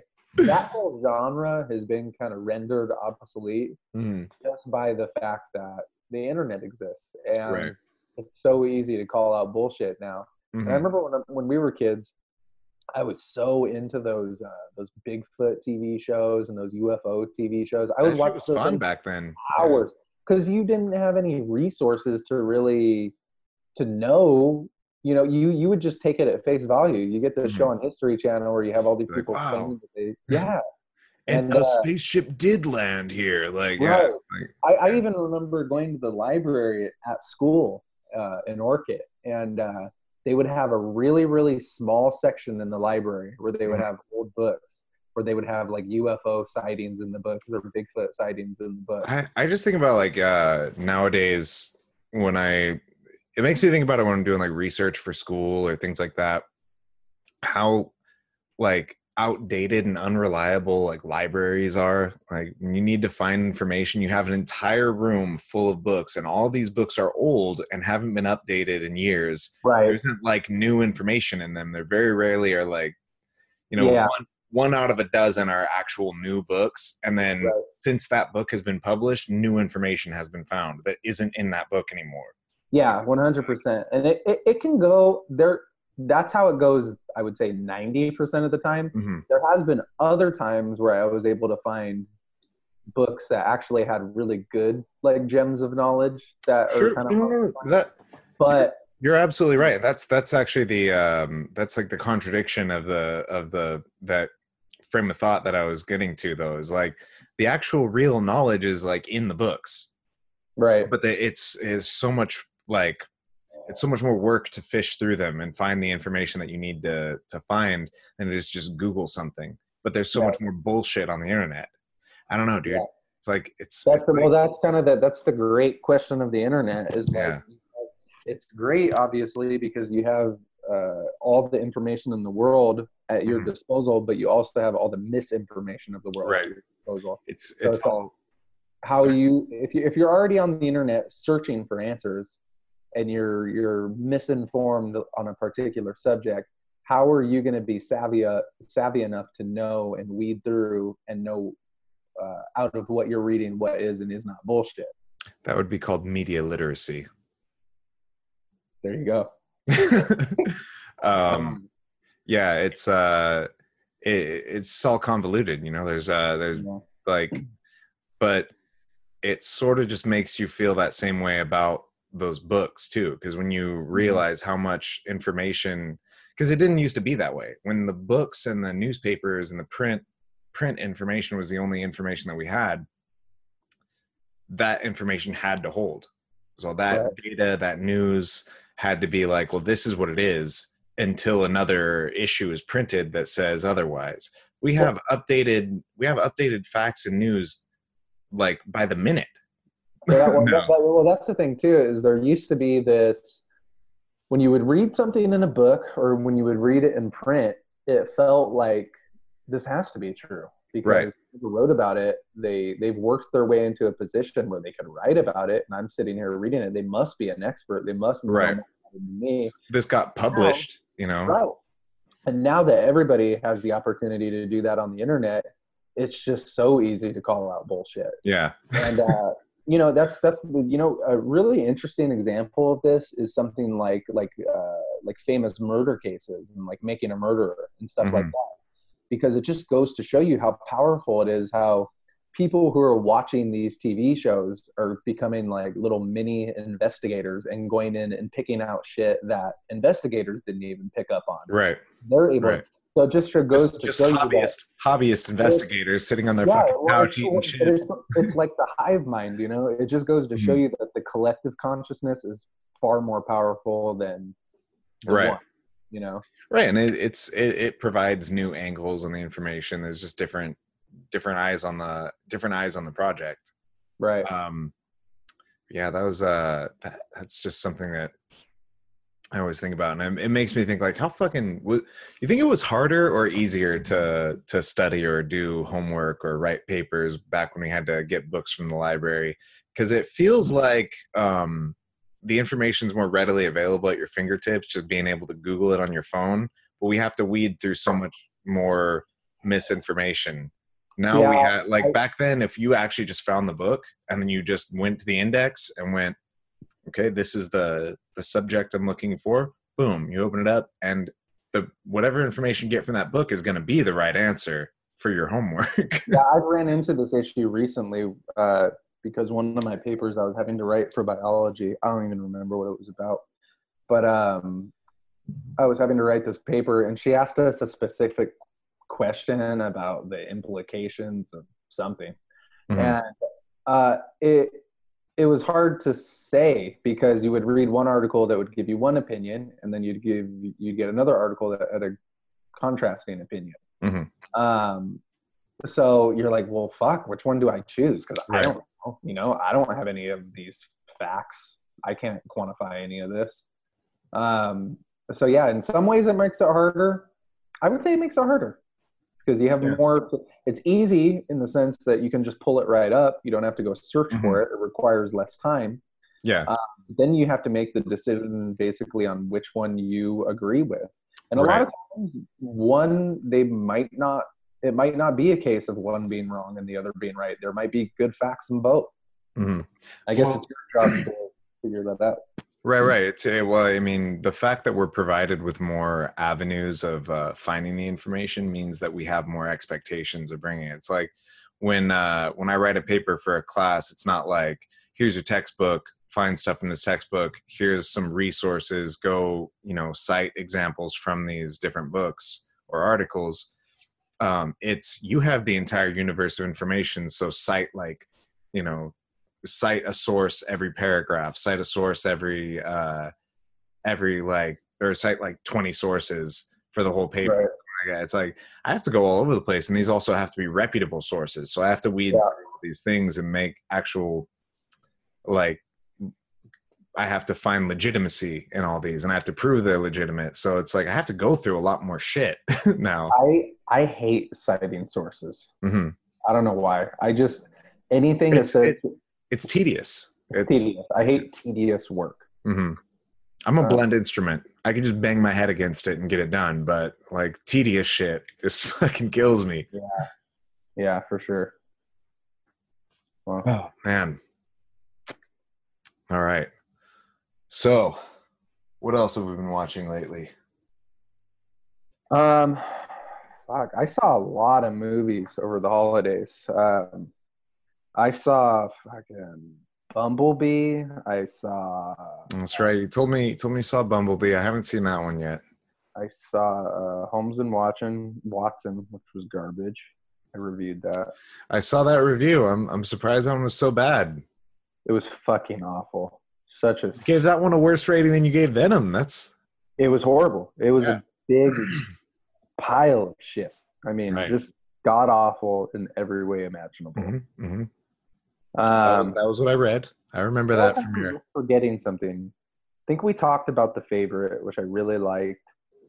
Uh, Which one was a favorite? We we didn't talk about that on the one with- it was podcast. a- I don't we didn't think talk about it on the podcast. It was with uh, Emma Stone, Rachel That's right. Um, the the lesbian Pride yeah, and Prejudice queen. movie. Yeah. Yes. Um, I feel like I'm forgetting something. Well, give it give the people a little uh little little take on Well, that. uh, here's a few. Well, I'll start with Bumblebee. Uh, Bumblebee was okay. It was uh, it was it was kind of what the Transformers movie should have been from the very beginning, uh, given the fact that it actually takes place in the '80s. Um, and for once, they actually made Transformers that didn't look like a bag of wrenches glued together. Um, you could actually distinguish what was going on in the fight scenes between the two of them. They actually finally gave you some characters that you kind of gave a shit about. It was um, it was a solid kind of fun, you know, little action movie. Very stupid, very stupid. I mean, like you know, in the same way that Aquaman was kind of stupid, but uh, also very self-aware. It it was trying. It knew it was stupid and it didn't care. It was it knew what it was. Also also like Aquaman. Yeah. um, so in that ways, it's it's very comparable to that. Um, and then the favorite was, no pun intended, one of my favorite movies of the year. I really like. You absolutely intended that pun. I did actually. I ripped. I ripped that off. That's what I wrote in my review too. Recycling. fucking busted, man. Um, it was really good. It was uh, I normally what I said in my review is that normally I hate those type of movies. I'm not into the the the aristocratic period pieces where all the characters are stuffy, over the top, kind of perfectly polite individuals. I hate that. I just generally don't find those interesting. No, Like, they put me to fucking sleep. Um, this though did such a good job of kind of, uh, uh, God, what's the word? They they um, they kind of parodied the not parodied, but they just took that genre and they made it fun. Basically, they turned it into a dirty kind of black comedy. you com- you compared it to something. You c- I can't remember what it Oh, was. said in, it, the, the the style of humor reminded me of like an In or something like that. Oh, okay, yeah, yeah, because Um, we and uh, it was yeah. a black comedy, and it was uh, it was actually legitimately funny. But then they just do. They don't make these royal aristocratic people look like these perfectly kept people. They mhm. make them look like just dirty, like pigs. Like they're just manipulative and shitty, and it's probably how they actually really were. I mean, it's definitely how they actually were. um, so they it, it it felt like an accurate depiction of Wow. That time period and it was just it was actually really funny right, Um, right. I, was, surprised i was taken back by it i wasn't expecting to like that movie as much as i did Interesting. Yeah, uh, in Bruges, to compare it to that, um, in Bruges is definitely like one of my favorite movies. That's one that like that that took some warming up for me because I watched it when I was like much younger. I watched it when it was a newer movie, and I did here. it didn't like grab me the way that I thought it was going to. Uh, some people had told me that I, w- I would really like it. It's definitely like uh, my kind of movie. And then when I watched it again for the second time, like just a couple of years ago, it like I got it. I was like, oh shit, this Right. is a really good movie. Some, well, sometimes that happens you have movies that that's actually an uh, you know uh, funny enough a movie that that happened to me with was i remember watching big lebowski when i was younger like Mhm. around the time it first came out and i just Right. didn't get it at all right. And then I rewatched it like, you know, probably five five or six years ago, and it's like now one of my favorite movies ever. I, Right. mean, I love that movie. Um, but it's but it has so much um, under the surface jokes and right. and uh, you you have to really you have to really be paying attention, and you have to really just be an adult to get a lot of it. Mhm. As a kid, a lot of that shit. I, I, I would. I would say the same for in Bruges. I think uh, that would, as a kid watching that, as a younger as a younger person watching that, um, I don't think I was emotionally complex enough to uh, to really appreciate that movie. when Uh, you're a kid, you're just looking for like as an example. When I was, you know, like 15 years old, I thought Sin City was like one of the best movies ever. right. Whereas I watch it now, I can still enjoy it, but I can also pick out a lot of the flaws. And It's you know. it's yeah, it's fun to watch, but it's not like a great movie.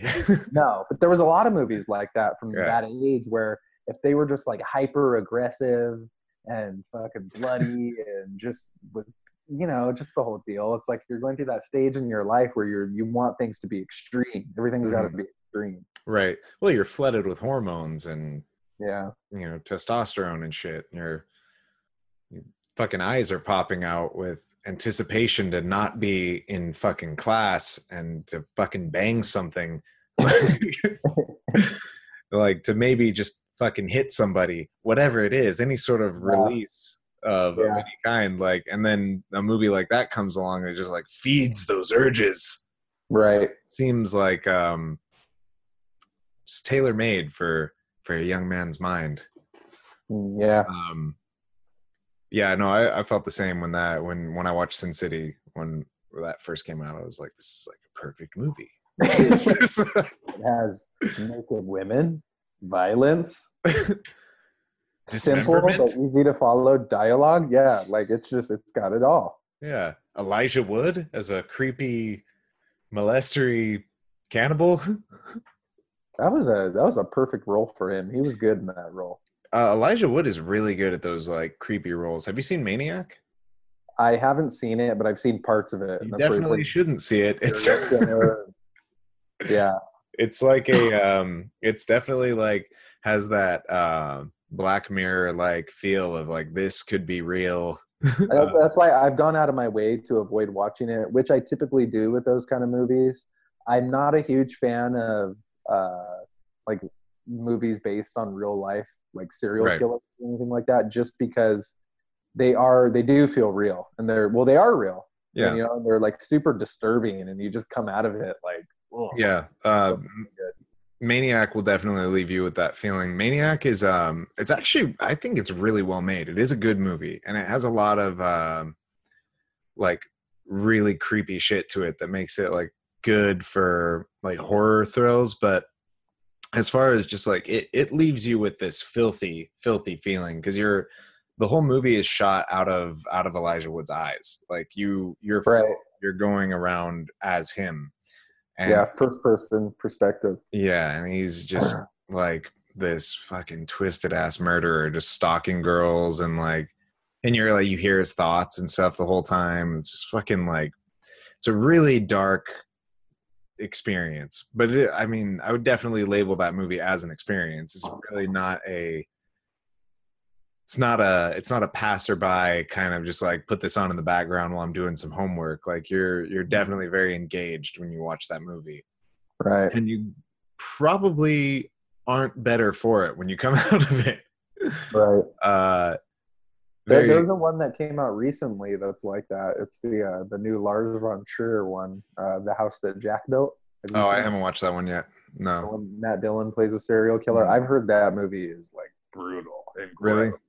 And supposedly there's like a strangulation scene in it that's like the most vivid one ever, and it's like supposed to be very disturbing. hmm Um, did you ever see uh, the rise of Leslie Vernon? No, I feel like I heard of it. But, uh, okay I, I I passed by this movie a lot of times, and uh, me and me and Melissa finally watched it, and uh, like we watched it like I think like a year or two ago, and so it kind of put me off because it was made like a like a documentary, like it it was supposed to be a horror movie, and it was but it was made like a documentary, and then it, um once I finally watched it, it was basically like this guy was a serial killer like a horror movie serial killer and this uh this reporter girl was like following him around interviewing him and he was like going through the whole process of selecting a victim and like how It's kind of clever. yeah, no, that's like. The yeah but the thing is like he, the guy was like really charismatic he was like good on the camera and he was like he was showing how he like tantalizes the victim and like sets them up and does the uh the scary scary moments he's like so you check this out when she comes in when she comes into the library to look up the history of this uh this mysterious event i'm gonna have the the um the microfiche set up. So when she opens it up she sees this. It's gonna be completely made up but it's gonna it's gonna support all the facts that she and then it shows the girl come she's like oh my god. So Uh, it's like a mockumentary. Uh, kind of.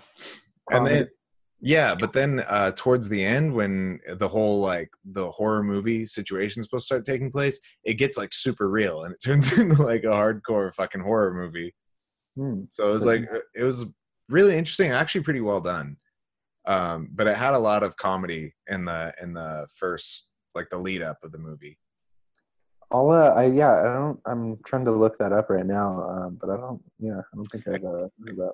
I can't remember the name of it exactly i know like the second part of the name is the rise of leslie vernon Hmm. Um, There it is. It is Behind the Mask, Rise of Leslie Vernon. okay. Rotten Tomatoes gave it a 74%. It must be good. If a horror movie gets a 74% on Rotten Tomatoes, hmm it's good because uh, they they rate horror movies very harshly. Yeah. Well, horror movies do generally get rate um, rated pretty harshly. They they usually aren't good. That's that's the problem with them. Yeah, comedies as well. Comedies tend to get rated pretty harshly. Um, what did you think about? Did you see the list of uh, Golden Globe nominees?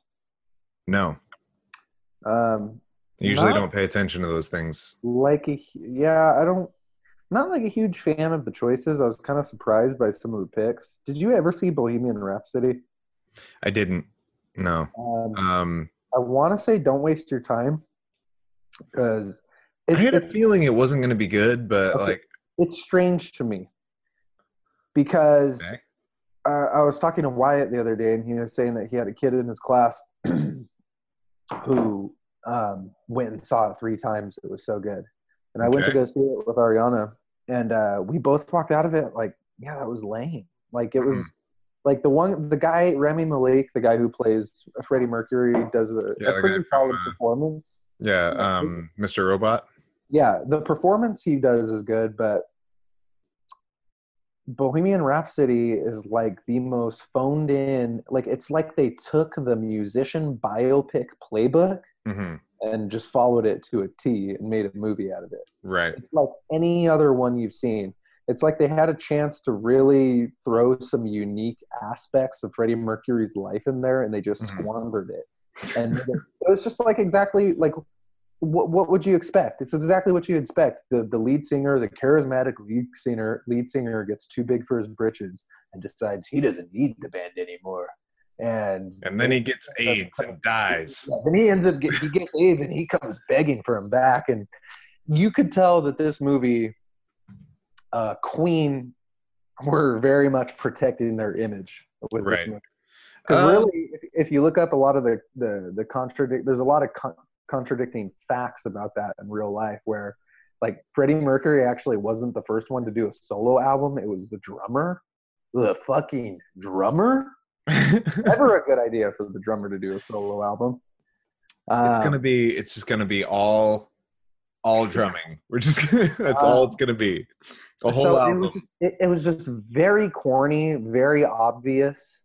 It wasn't. It was somewhat entertaining. It wasn't. I wouldn't call it a bad movie, but it wasn't fucking Oscar worthy by any means, from my perspective. Well, honestly, just by looking at it, I didn't see what else they could. They, I mean, sure they could do a good, entertaining biographical movie, but it also didn't seem like there there was really anything for them to to make that movie about. You know, I mean, like you said, you did No, just followed a formula.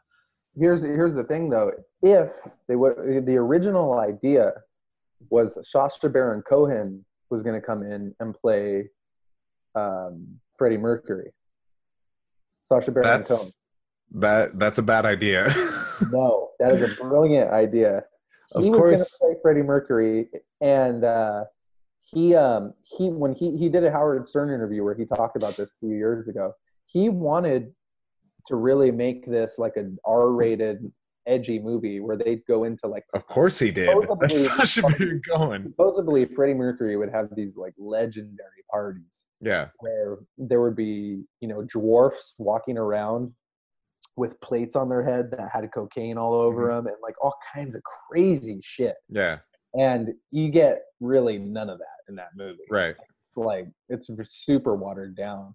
And he wanted to go into some of that. He wanted to and Sacha Baron Cohen said he knew the movie wasn't going to happen when he was talking to the other band members and their idea was their one of their original idea was to have freddie mercury die about halfway through and then kind of chronicle Have the rest of the movie about the drum solo. Sacha Baron Cohen was like, uh, no, what are you guys? Are you guys fucking crazy? That's not gonna work. so I Uh, don't know. It, it just felt like it could have been a lot more interesting and, yeah. and silly. No, there's definitely like, yeah, I, I definitely don't mean to like say that there wasn't anything that could be interesting about it, but as a um like a Oscar friendly, you know, movie, it just wasn't gonna be. Well, for the people out there, if you guys haven't seen it, do yourself a favor and just watch like a documentary about Queen, and it's probably ten times more interesting than that movie was. Oh, yeah, sure. Yeah, other than that, I haven't really seen a lot of uh, new things lately that are super interesting. I know one thing we talked about before, I mentioned to you, I finally um, got back to uh, watching Berserk. I uh, Mhm. I watched the the original, the 1997 season, and that was a really weird. Um, it was a really weird show because, like, I mean, as someone who never read the the manga, manga, manga, I don't even know how to say it. Um, Yeah. Most of them, like anime, is is based off that these fucking comic books that have these extremely long, expansive stories, these established characters. So this this show is like the first like 25 episode or the first like 23 episodes of it is like this origin story for this character who is not really established yet Mhm. and then the, the whole season is or the whole show is 25 episodes long Right. so the place that it ends at is like the story's just getting started Uh, uh, which would be one thing if this was going back to a, a person like a, a show that had already like pre-existed we'd already had this character really um established as you know he's like a he's like a demon hunter guy he like fights monsters and has this interact has all these interactions with these uh supernatural characters these uh deities and demons um but we didn't have that established because that show didn't exist yet. There's like the Mhm. opening scene where they show him fight this monster, and then there's um, and then there's 23 episodes of him like building up a relationship with these like mercenaries and like these kingdoms and shit. Like really not that exciting stuff. And then like the last two episodes, it gets back to these fucking demons. Basically, like the the ending scene of the show is him cutting off his own arm with a broken sword and fucking getting his eye gouged out while he watches a demon rape his girlfriend. And then the show just ends on that. why did he cut off his own arm for? Uh, it was like he he was uh, trying to save the girl, Uh, and then this big fucking monster that they're all being fed to bites his arm, and he just like can't get free, and so he just chops his arm off, just like hacks Ah. it off with like his broken ass fucking sword. while his girlfriend is being raped by. a While while she's presently being raped by a demon. Uh, and- I don't know too much about Berserk, but what I have heard is that it's like really crazy. Like, It, it is like I mean the the whole the whole original season is um it's like just this medieval story. It's all like wars and stuff and politics and kings and queens and peasants and shit. And then like in the last like two or three episodes, the actual story of like the character comes together. Like what the what the more expanded version of the like the the comics and everything is all about is about this character guts the main the main character with the big ass sword and shit Right. but it doesn't even get to that until the end of the the show and then in 2016 they came back with this really really horribly animated um season but it was like more to the point the the story structure and everything was way better but yeah, I remember we, we talked about that before the, uh, the animation on that. um, yeah, some of that new anime has got just this fucking awful Mm-hmm. animation. Well, yeah, it's just like it's this 3D CGI woven with Yeah. a little bit of 2D. Like they they got a lot better in the second season. There there was a there was a, a 2017 season two that they did um, where they had a lot more of the 2D animation um, and the the CGI um, 3D shit was a lot more seamless. It didn't look as fucking trashy hmm as it did the first one. Um, but I don't know. I would just really rather they just kept it as like just a regular drawn or you know 2D uh, anime. Yeah, I I'm definitely a sucker for the the 2D style. Mhm. I'm not a fan of. Uh, I would rather just see either 3D or 2D. I don't like Right. anything. Well, I mean, I it's a cartoon, you know. Like cartoons hold up over time because they're not like they're they're not reliant on the technology. They're they're the art. They can be hand drawn or they can be uh, created. They can be generated on a computer, but it's it's not relying on like the camera quality or uh whatever graphic ability that you have. Like if you if you use fucking graphics it's going to look fucking trashy in in a couple years. Right. when people get when people adjust and get used to better graphics and newer technology. You just draw it and make it look like fucking art it's gonna look good. Right. but i don't know that was like for me uh those last two seasons were actually really good they were they were very um to the point uh the characters were good and the story was structured well um it's just the animation is like unbearable Mm. Mhm. I'm gonna have to watch that so I can formulate my uh, opinion on it. I I also like the original show and the newer one. Um, the there's something about the overall like depth of it, the how how extensive the story is, and how like how much they try to develop the characters, where it seemed like not really fitting for 20 minute episodes. Hmm seemed like there there was too much going on to just change an episode every 20 minutes. Like it would make more sense to just watch like an hour hour of it at a time. Kind of like threw 40 off, yeah, minutes yeah threw off the pace of the show. yeah I, I don't think it was paced well for a uh, for a 20 minute show Yeah. So, what do you think about? Is there any um, there's some big movies coming out this coming up year? Um, I was looking at there was a list that I was looking at online the other day, and they were talking about movies they were most excited for, and um, one of the ones that I'm really excited for is the Quentin Tarantino one, uh, Once Upon a Time in Hollywood. That's the one where like um, a sequel to once upon a time in mexico no, it's um, where johnny depp already has his eyes gouged out that's okay. I'm glad you he's shooting a movie up. bunch of he's shooting a bunch of hollywood execs I'm glad you brought that movie up because that's another example of a movie I thought was amazing when I was a teenager. uh-huh uh-huh I absolutely loved that movie. I tried to watch it recently; it didn't have the same effect. right Um, that, yeah that's So, on that no, list for sure Once Upon a Time in Hollywood is interesting because it's uh, it stars Brad Pitt and Leonardo DiCaprio, and it follows. It's somewhat of a I don't know if it's a biopic, but um, it takes place. You follow the neighbor of the guy who lived next to Sharon Tate. He was a stuntman, Mhm. and so it's going to have Charles Manson in it. It's going to have Sharon Tate. Uh, they've casted a dude as Bruce Lee. Sounds like a super like out there movie. So this can be really good.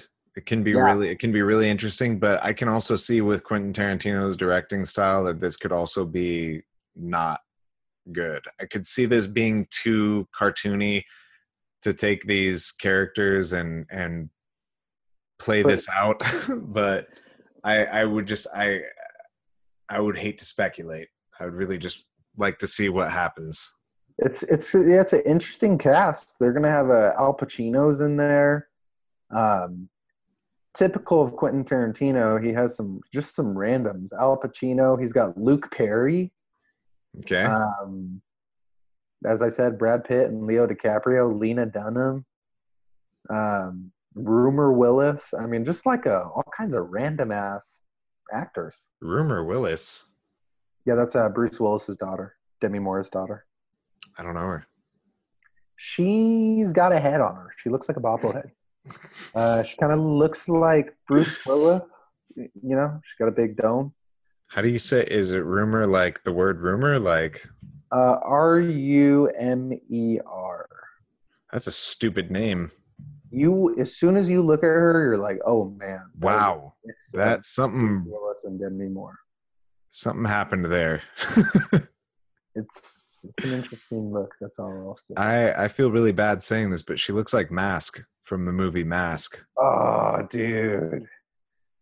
You you just went way too hard. You are brutal. I was trying not to go that far. Well, But- I- but now you have to agree with it. If they were to do like a um, Jesus. perfect. If they were to do a Ricki Lake biopic, mm-hmm. Yeah, yeah, for sure. that role. Yeah, she'd be perfect. She could be Yeah. also she would play a really good young Monica Lewinsky. Um, Monica Lewinsky, who by the way, I just watched the Bill Clinton documentary uh, about a month ago. Monica Lewinsky looks great now. She looks like ten times better now than she did when she was sucking on old Bill's ding dong. really? Yeah.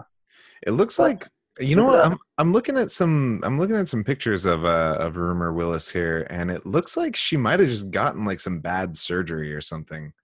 Because there's some pictures where she looks pretty normal, and then I- there's pictures where her chin is just like. I think the pictures that you're looking at of the bad surgery are probably the result of good surgery. And I think Oh. what you're looking at is pre-surgery. Yeah, maybe. Chin. I don't know, but she doesn't look natural. Like these blown out chin pictures, like she doesn't. It doesn't look like that's what a face looks like. Um, Right. no, Willis is barely recognizable according to this. it you know looks. I don't want to get too far into this. I think this is a rabbit hole we don't last- need to go down. Last thing I'm gonna say, it looks like a character off Family Guy. Yeah, she's very, very quagmire. We went way too deep on Rumer Willis.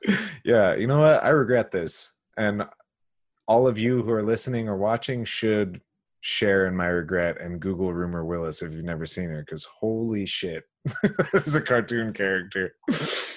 um, yeah. Anyway, so she's gonna be on the um on the She's gonna new- be in Once Upon a Time in Hollywood. yeah, well, you guys are going to see this. Get ready for it.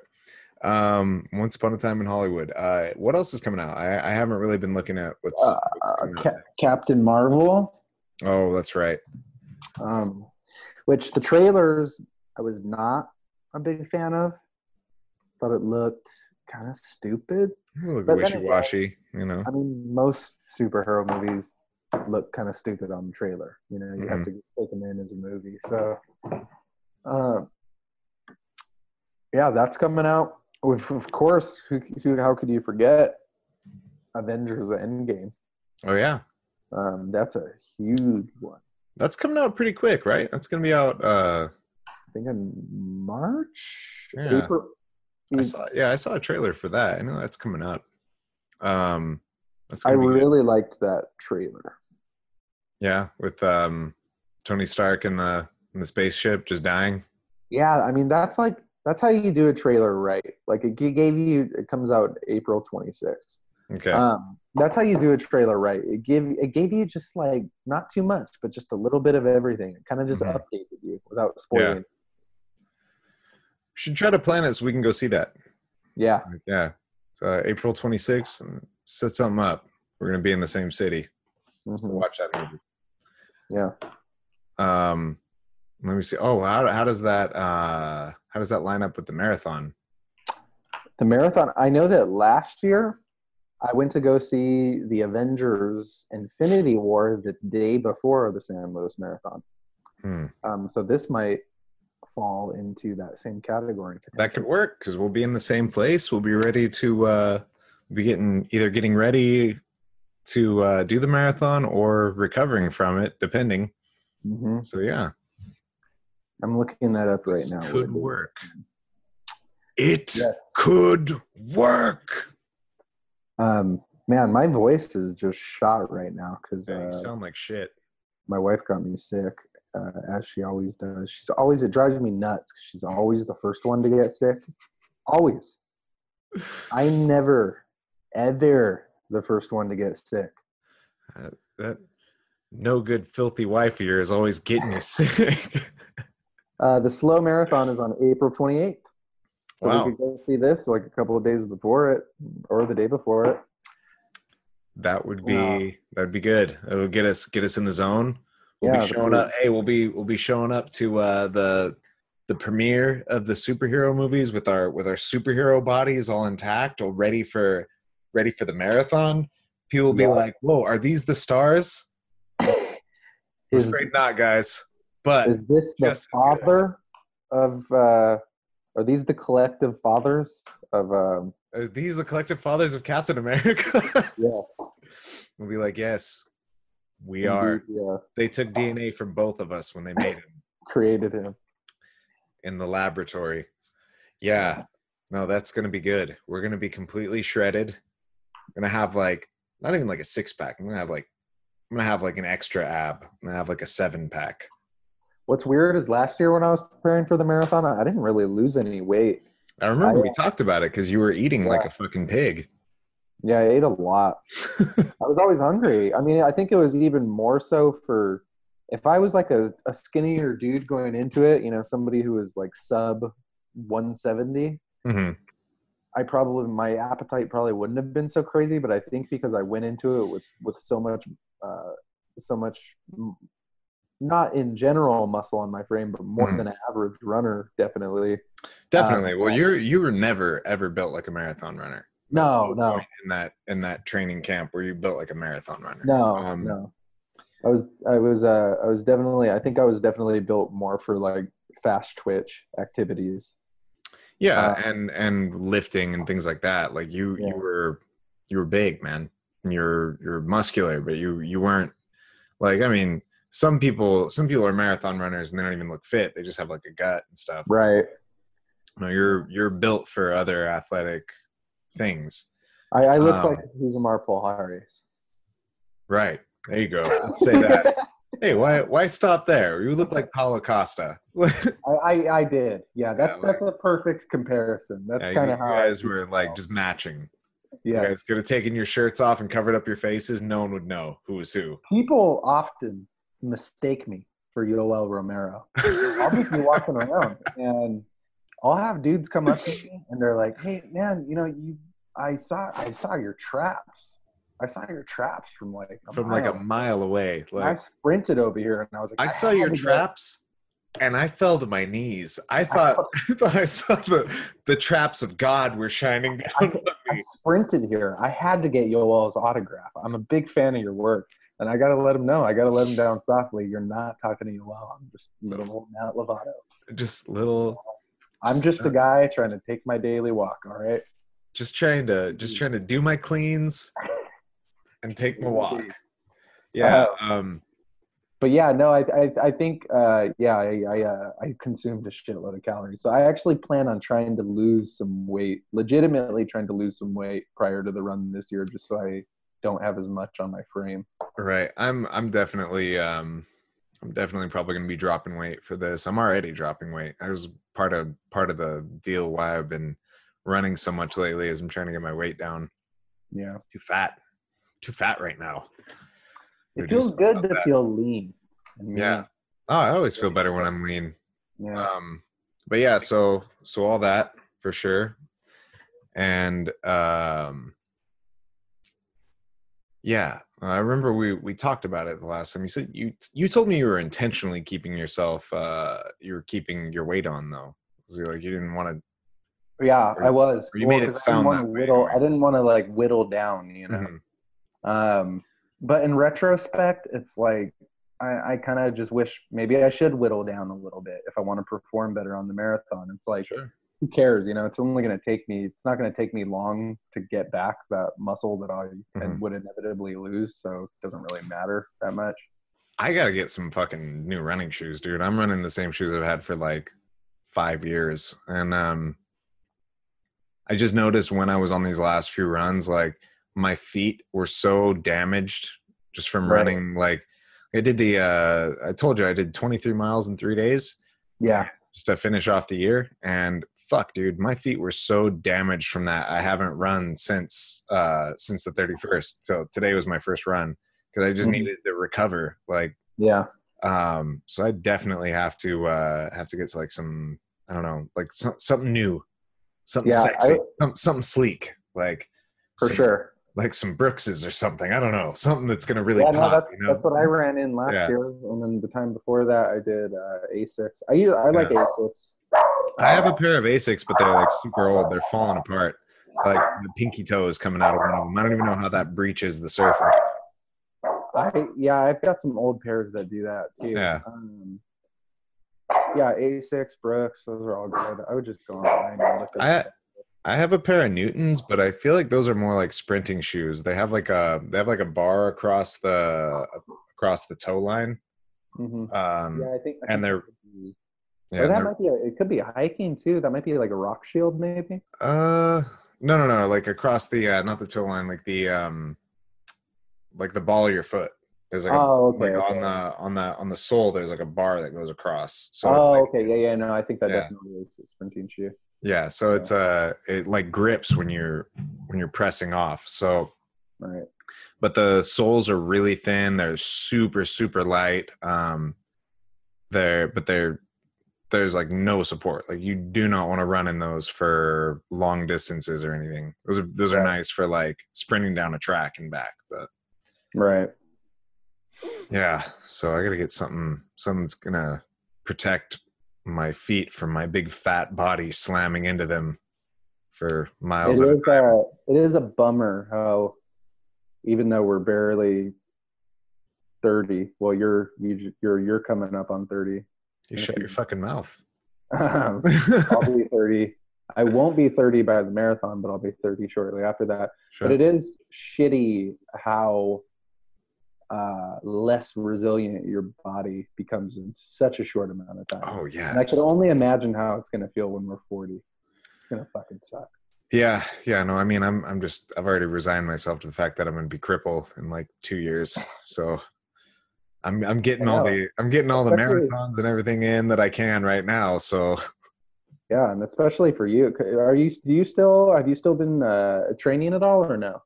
I haven't been doing much. Um, I, I just like, I, I'm just keeping in shape, mostly just working out and dieting, and, go like around the park when I'm running. I'll stop and do like some shadow boxing and shit. But I'm not doing any real training. Yeah. Um, definitely, I want to get, I want to get back into it, but we'll, we'll see. Like, I gotta, I gotta figure some things out. right. Yeah. I'm bummed because I haven't been to my. Uh, I started doing. I think the the last time we had done a podcast, we talked about this, but I started doing kickboxing again, Mhm. and um, I haven't been able to go lately because my schedule at work kind of switched around a little. So Mhm. I don't know if I'm gonna be able to. But I finally felt like I was starting to get into my groove again, Right. get light on my feet, and kind of get some snap back. But um, See, I'm, I'm just yeah. That that's more or less what I'm doing. Was trying not to lose that, like just kind of Yeah. keeping my flow, mhm. so that when I do jump back in, uh, however I go about that, then I'm not going to be like way out of my out of my element, feeling like really stiff and uh, have my timing and range off. All those things that like you have to sandpaper those down. keep Yeah. them- yeah. Well, you know what I noticed got the shittiest for me? Uh, my reaction time when I went back to kickboxing was awful. Right. Like even just parrying basic punches, it was Yeah. so. It had been so long since I'd done that, Mhm. and um, I was just fucking horrible at it. And I finally started to get my timing back and get a little rhythm going. But Right. um, physically I felt good when I went back. Like I, my conditioning felt great and every, everything like that. But uh, just that's the first thing that definitely goes. It's just Mhm. forgetting what it feels like to actually have a punch thrown at you. Mhm. you know? Yeah, sometimes it really like throws you off when you actually get hit for the first time in a while. It's like, oh yeah, that kind of hurts. Yeah, yeah. There's a little a little shock. My system just happened. hmm Yeah, but yeah, I mean, I, had a, you know, I had this, I had this funny story that I wanted to tell you. It was uh it was the last kickboxing class I went to, so it was probably like three weeks ago. Mhm. And uh, it was like I said, I finally felt like I was starting to get my flow back. And we have to do these, you know, partner drills with like the Muay Thai pads and the kicking shield and all that stuff. And um, there was a girl in class who was having to hold the shield for me. And you know, like most of the people in the class are girls and younger guys, so I can't really go. It's not like when we used to hit the pads. Like Yeah. I can't really go force. Um, and uh, I was doing this kick shield, and I was going maybe like you know 50, 60 percent. And I started to ramp it up a little, but it wasn't anything crazy. But I could just see this girl's face every time I would kick the shield, like her whole body would rattle bad and i was like shit like they need to get somebody else in here to hold this pad i feel bad for this girl And, somebody uh, with some girth to hold that pad. yeah somebody with some weight on them and um we we she gets done holding the pad and then she looks at me she was like you kick so hard i almost vomited every time you kick the pad. I just thought that was like the funniest sentence i'd ever heard. Like she so that whole That's time i was like i could see her rattling. That was her trying to hold her vomit in as i kicked the body pad uh, which i just thought was hilarious You're just jangling up all of her internal juices. yeah yeah it's pretty funny You have a you have a gang building up behind you. yeah if, yeah, if you guys are hearing this uh, beautiful ambiance i have going it Oh, yeah. my, uh, pack of pugs behind me who just love to bark at basically uh, everything They bark at I love everything. how I love how they're all just like they're all just hanging along the uh along the couch. They look like um they look like like panthers on a tree in Africa, like just hanging from the branches. That's basically what they are yeah, very It's funny. dangerous animals. it's funny how like you start to just identify different aspects about the pug and uh i've been able it's it's funny what you do with animals because i've been able to identify what type of nut i associate each pug with so for some reason lily who's directly behind me reminds me of a macadamia nut Of course. Tuxedo, who's the smallest, he's the middle guy over here.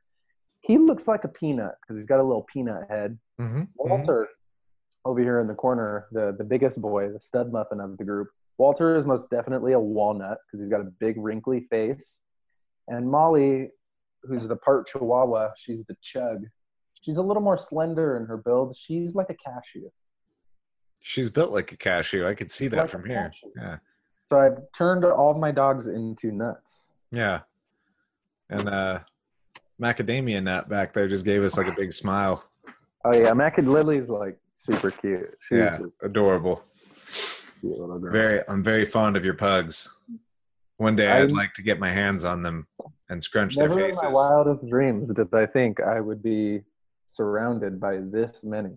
Oh yeah. Pretty crazy. It was bound to happen. I could have told you years ago.